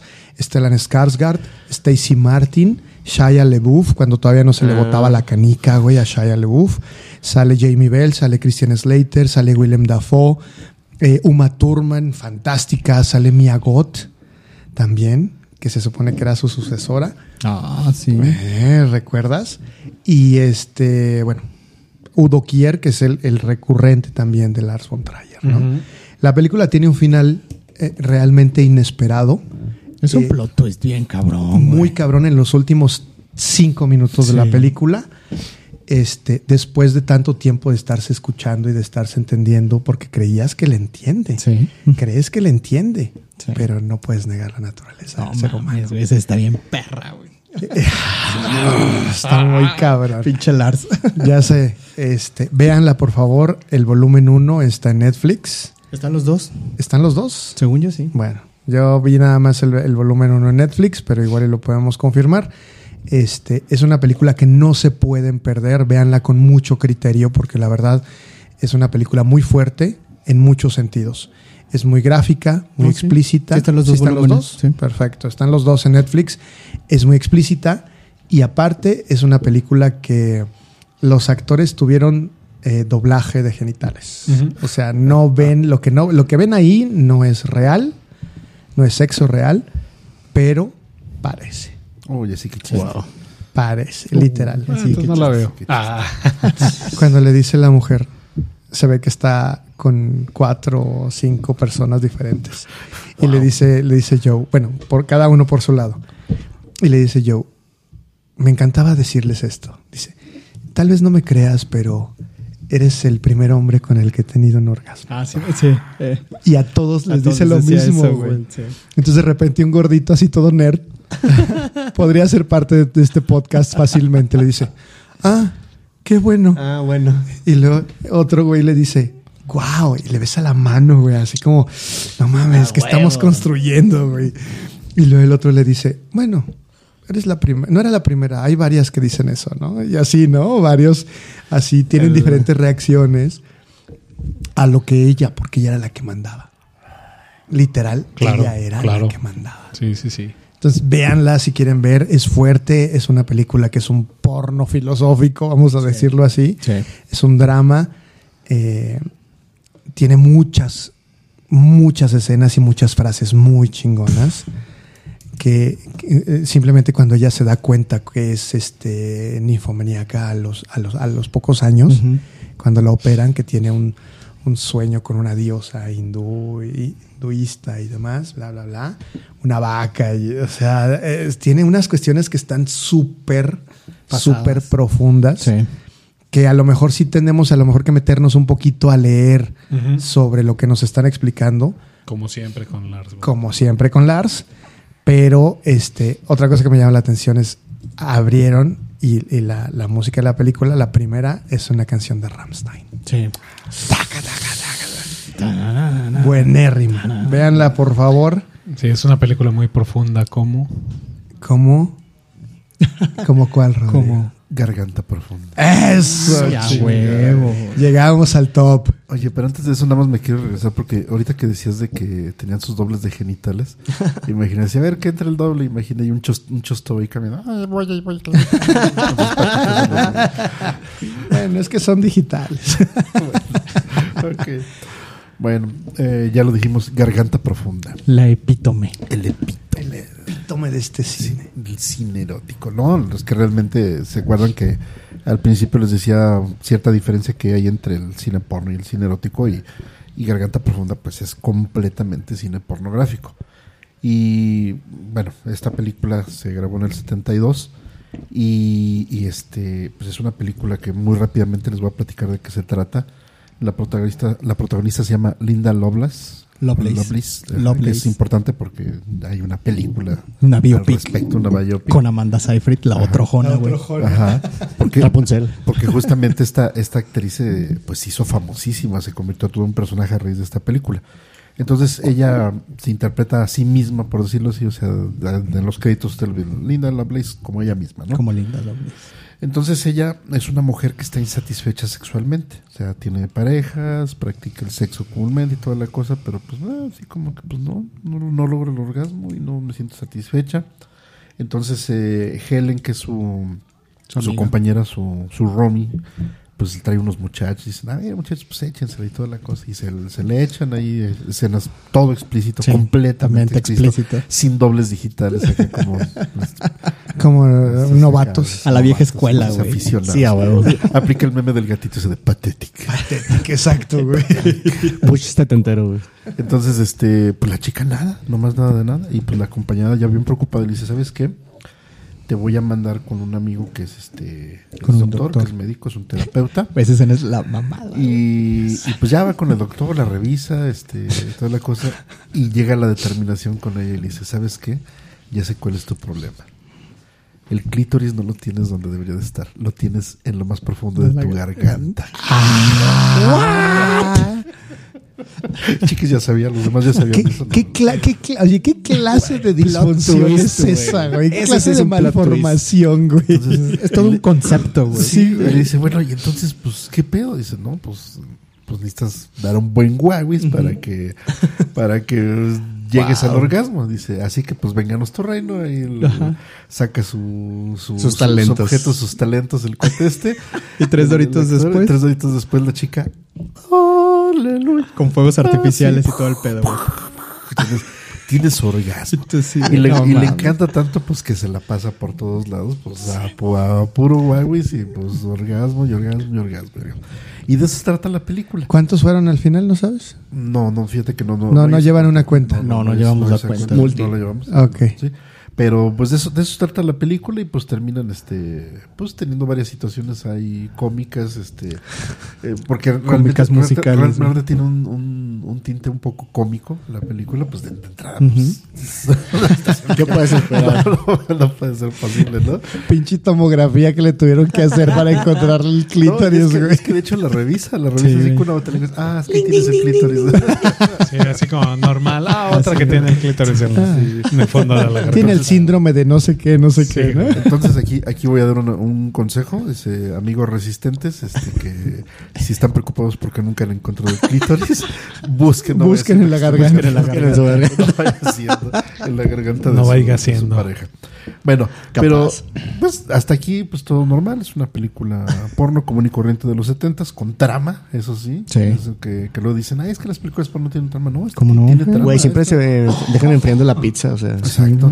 Pero aquí lo interesante es de que esta película pues en su momento fue prohibida en muchos cines en Estados Unidos, o sea, ya se había comentado, ¿no? Que en este tiempo películas eróticas o explícitamente para adultos pues eran muy poco bien recibidas en los cines comerciales, porque no había donde más proyectarlas. Sí. Me adelanto un poco, ya cuando llegó el VHS, llegó el beta, pues ya fue el imperio completo del cine para adultos, ¿no? Pero mientras tanto, si querías, tú eras productor y querías proyectar una película, o director, por lo que tú quieras, tenía que ser una sala. Y obviamente en muchas ciudades, como ya lo estuvimos comentando aquí en Aguascalientes, había cines que se especializaban en esto. Pero causó una gran controversia porque se empezó a hacer muy popular. O sea, ahora sí que, curiosamente, Garganta Profunda se benefició del boca a boca. Publicidad boca a boca. Para popularizarse, porque justamente pues la premisa dice, ay, es que no mames, ¿a poco tiene el clítoris? Sí, va a ver la película. Y la gente quería ver la película. Es la mejor publicidad. Tanto así que no solamente se proyectó nada más en los cines para adultos. Se empezó si en aquel tiempo lo hubiera habido, esa película lo habían puesto en Cinépolis, en Cinemark. En Cinemark lo habían puesto en las cadenas comerciales. Y tanto así que, por ejemplo, vamos a mencionar los números. ¿Se acuerdan que al principio íbamos a mencionar algo de la música? En esta película se gastaron para la época $10,500. No, $10,500 en producir la película. ¿Cuánto ganó? $10,000. $10,500 en la película. De los cuales $500 son los que lo que le pagaron a Linda Lovelace. Sí. Y luego, de hecho, ni siquiera los cobró ella. Se los pagaron a su marido bajo otro título de otros gastos. ¿En serio? Sí, de hecho, creo que fueron 1,000, algo así. No, bueno, sí, pero ella recibió como 100 o $200 por eso. Para la música gastaron $25,000. Y la música es muy buena. Y me puse a investigar. Realmente no hay datos exactos de quién grabó la música. El coro inuit de música de Garganta. Los eunucos, güey. Profunda. Hay registrado el director ahorita, a ver si tengo aquí el dato. Pero aquí lo interesante fue de que juntaron así muchos músicos como que no muy reconocidos, pagaron. La música es muy buena, de hecho, tan buena que pues ahora sí que los temitas del estilo de película porno, ¿no? Como el que les ponía al principio. Vamos a poner un cachito aquí. Ese que estamos oyendo. Bueno. Ese estilo funk justamente viene de la película de Garganta Profunda.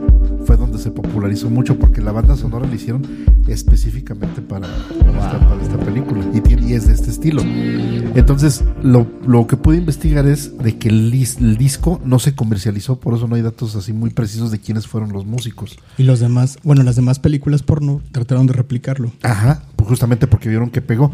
Pero aquí lo que sucedió es de que el disco, el soundtrack, lo estuvieron regalando en las funciones. Ahí les va. Y por eso, discos originales de tanto, o sea, es muy difícil, es una pieza de colección muy importante.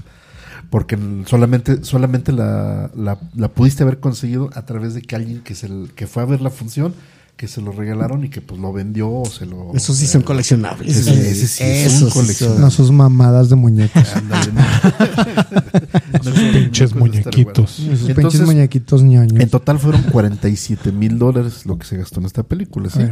Y la recaudación total hasta la fecha ha sido de $600 millones. No, toma eso, Marvel. Sí, y de hecho... Se tragó la taquilla, güey. No solo la taquilla, güey. Sí. Entonces, también es recordado por eso porque ha sido una de las películas más rentables de la historia. Uh-huh. Pero esto justamente generó un problema.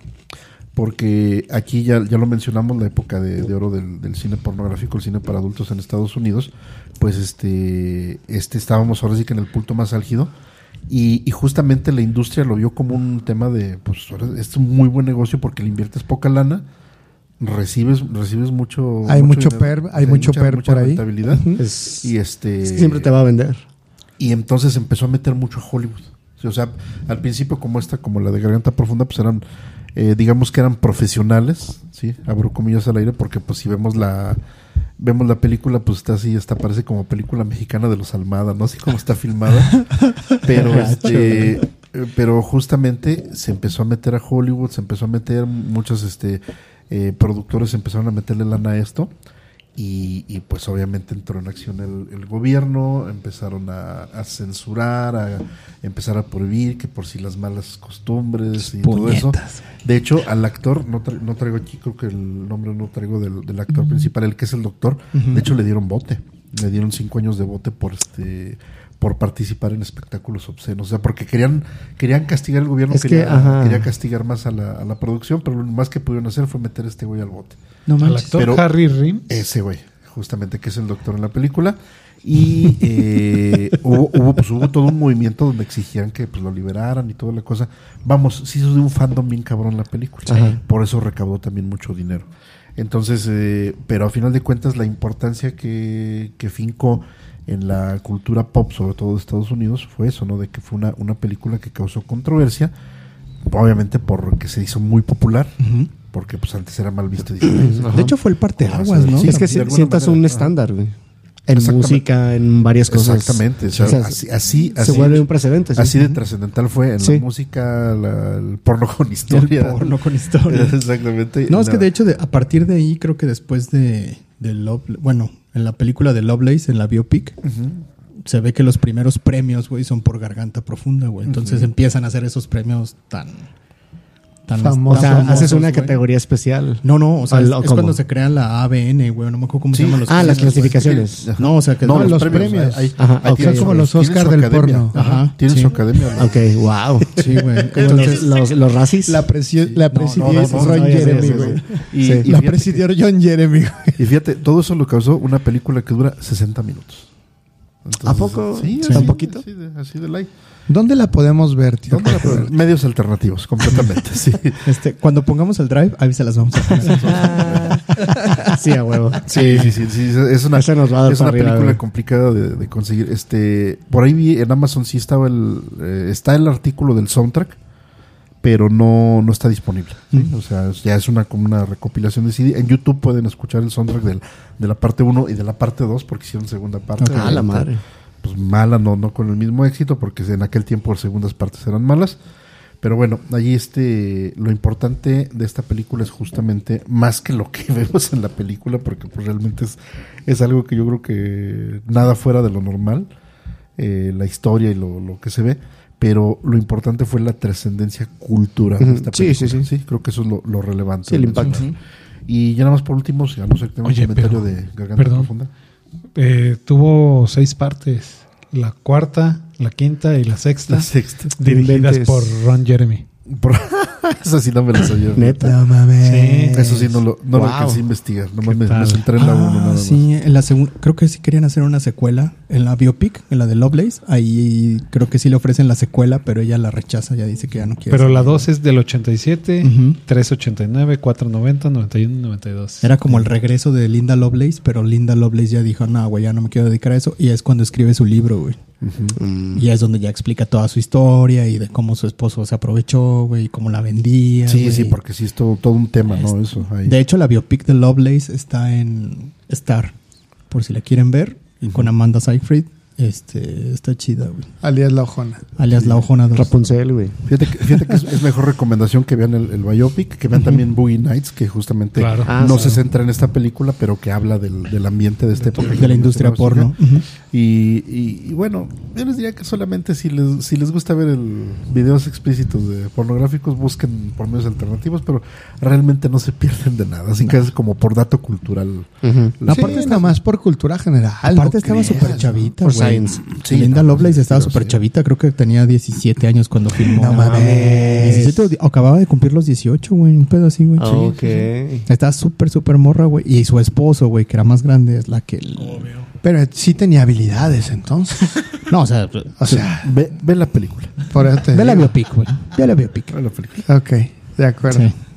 Y ya nada más como dato cultural, ahorita que decía José lo de que tiene 6 versiones, te la mato con otro de los grandes clásicos del cine. Emanuel. Sí, claro. Basada en un libro, pero no me voy a clavar tanto en esta película, pero seguramente todos los de nuestra generación dicen, eso es que Emanuel y Garganta, sí, por favor. Wey, gracias, Cinema Golden. Y la de Por tus pujidos nos cacharon y todo eso, ¿no? Pero Emanuel tiene 40 versiones, no, o sea, entre secuelas y reboots y toda la cosa, sí. No más. Entonces, una serie y no, pero hay unos títulos, por ejemplo, así de los que dije yo, así nombrar. La séptima película, la primera salió en el 74, ¿sí? De ahí vienen obviamente 2, 3, Emanuel Negra, la 4, la 5, la 6, la 7, ya no es de Emanuel 7, es Emanuel en el séptimo cielo del 92. Ay, güey. Luego El secreto de Emanuel en el 92. Pero que sean casi que cada año. En el 92 está El secreto de Manuel, La venganza de Manuel y El perfume de Manuel. La venganza de Manuel. Perfume. Y luego en el 93, La magia de Manuel, El amor de Manuel, Emanuel en Venecia y Emanuel Forever, así como Batman. Como Batman. Y así por el estilo, ahí está la tanda de Emanuel 2000. Había una, pasaban unas en HBO, güey. Es que no me acuerdo si era en HBO. Sí, seguramente eran esas. Ajá. Sí, unas que eran en 3D, güey. Cabrón. Sí, güey. Había unas que eran en 3D. ¿Con tus lentes rojo y azul? Sí, güey. Wow, acá. No mames. Seguramente alguna vez. No, chiquis, no. Déjame te corrijo. Era cuando tenías bloqueado el canal porno, güey. Y solamente se veía la estática, güey. El white noise. Y el güey, no. Se ponía los lentes y veía en 3D, güey. No, si eran 3D, güey. Pero no me acuerdo si eran de Manuel. Ya estaba bien podrido, güey. Ya lo que viera era bueno, güey. Es que ya es ahora, güey. Ya lo que cambiara. Los gatitos de porcelana. Eras del Golden, güey. Del Golden a las 12, güey. Falta Emanuel in Space. Con machete, imagínate. Oye, imagínate un en gravedad cero. No, de hecho, ya quisieras. En el 2004 sacaron Emanuel, colección privada, Emanuel contra Drácula. Ay, güey. No mames. Colección privada. Eso sí es multiverso, güey. Sí. No, Marvel se quedó pendejo. Se quedan pendejos. Toma eso, Marvel. Sí. Y sigue produciendo. Sí. No lo la última es del año 2006. Ya no hay más adelante. No, pero bueno, pero ahorita podrían utilizar el concepto de la reencarnación y Emanuel, el origen. Emanuel, el origen, güey. Güey, hacen un multiverso, resetean todo y ya, güey. La abuelita de Manuel, todo comienza aquí. Exacto. El antiguo Egipto. La piedra verde. Sí lo mencioné, pero imagínate que ya tenían un Emanuel negra aquí ya. No mames, qué diversidad.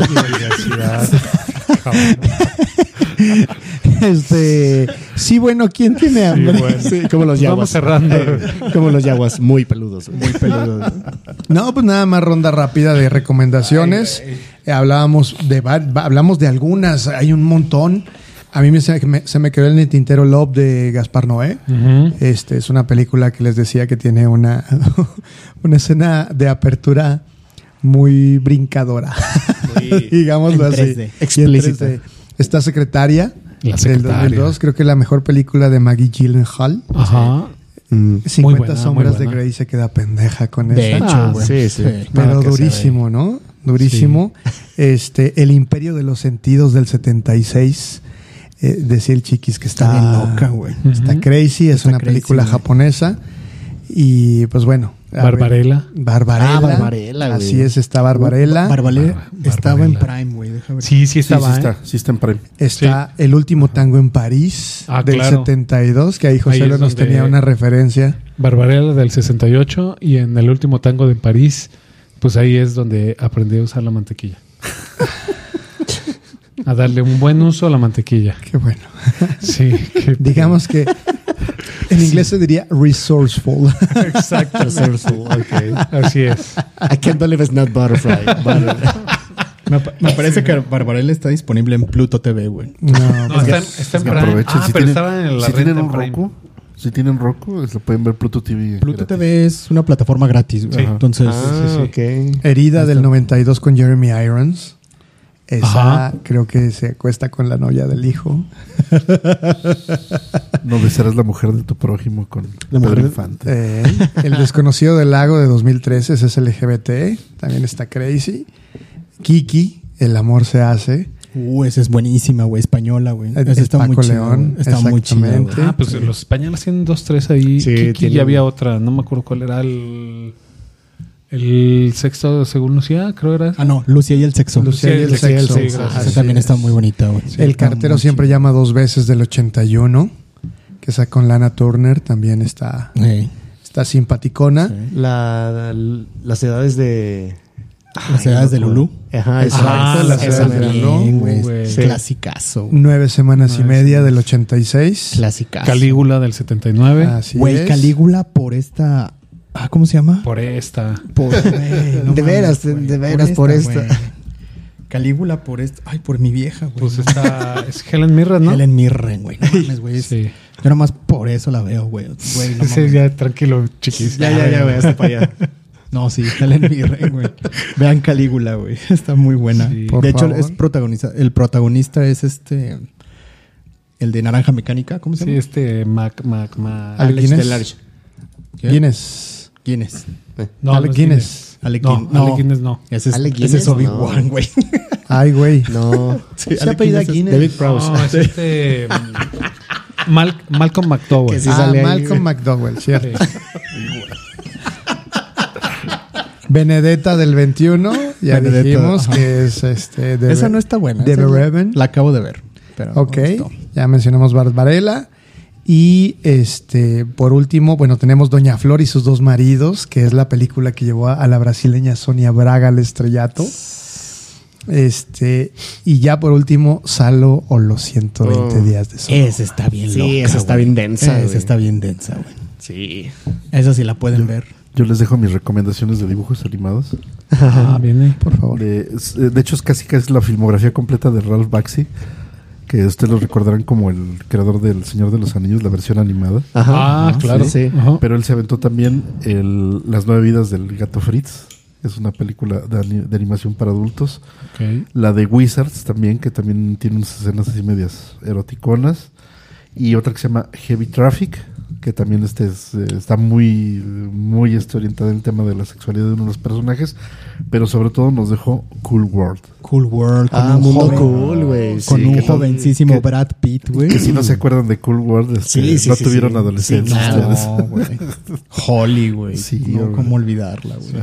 Y pues nada más por no dejar ¿Quién engañó a Roger Rabbit? Bueno, pues sí, güey. Bueno, pero sí, ya es muy leve. Depende de cómo lo veas. Son extrañas costumbres de... Tiene mucho doble sentido. Bueno, ¿quién tiene hambre? Sí, Mundo Cool es buenísimo. Mundo Cool, esa la he tratado de conseguir y no la encuentro, güey. Ojalá y sí. Hace mucho que no la veo, güey. Pero ojalá y sí. Ah, y ¿sabes cuál otra también? También de dibujos animados, una que es de Rob Zombie. El mundo embrujado del Super Visto, que es una parodia de un luchador enmascarado. Uh-huh. Y también está bastante heavy. Sí, Rob Zombie tiene cosas chidas. Sí. Halloween. Las versiones de Halloween de Rob Zombie, güey, son muy buenas. Bueno. Yo pensé que decías Halo. Ok. Halo Totitlán. Pues bueno, entonces esperamos que este episodio les haya abierto unas nuevas posibilidades respecto al tipo de cine que pueden ver, las diversas opciones que pueden disfrutar. Y si tienen con quién verlas, mejor. ¿Por qué no? Muy bien, nos empezamos entonces a despedir. Eso. La mirada. O si no, apliquen la que algún conocido que tenemos con sus canciones de Barry White y su Happy Times. No, Barry White. Y su Happy Times. Por favor, Roriberto, Ron Jeremy Guerrero. Roriberto. Dice, qué bueno que lo preguntas.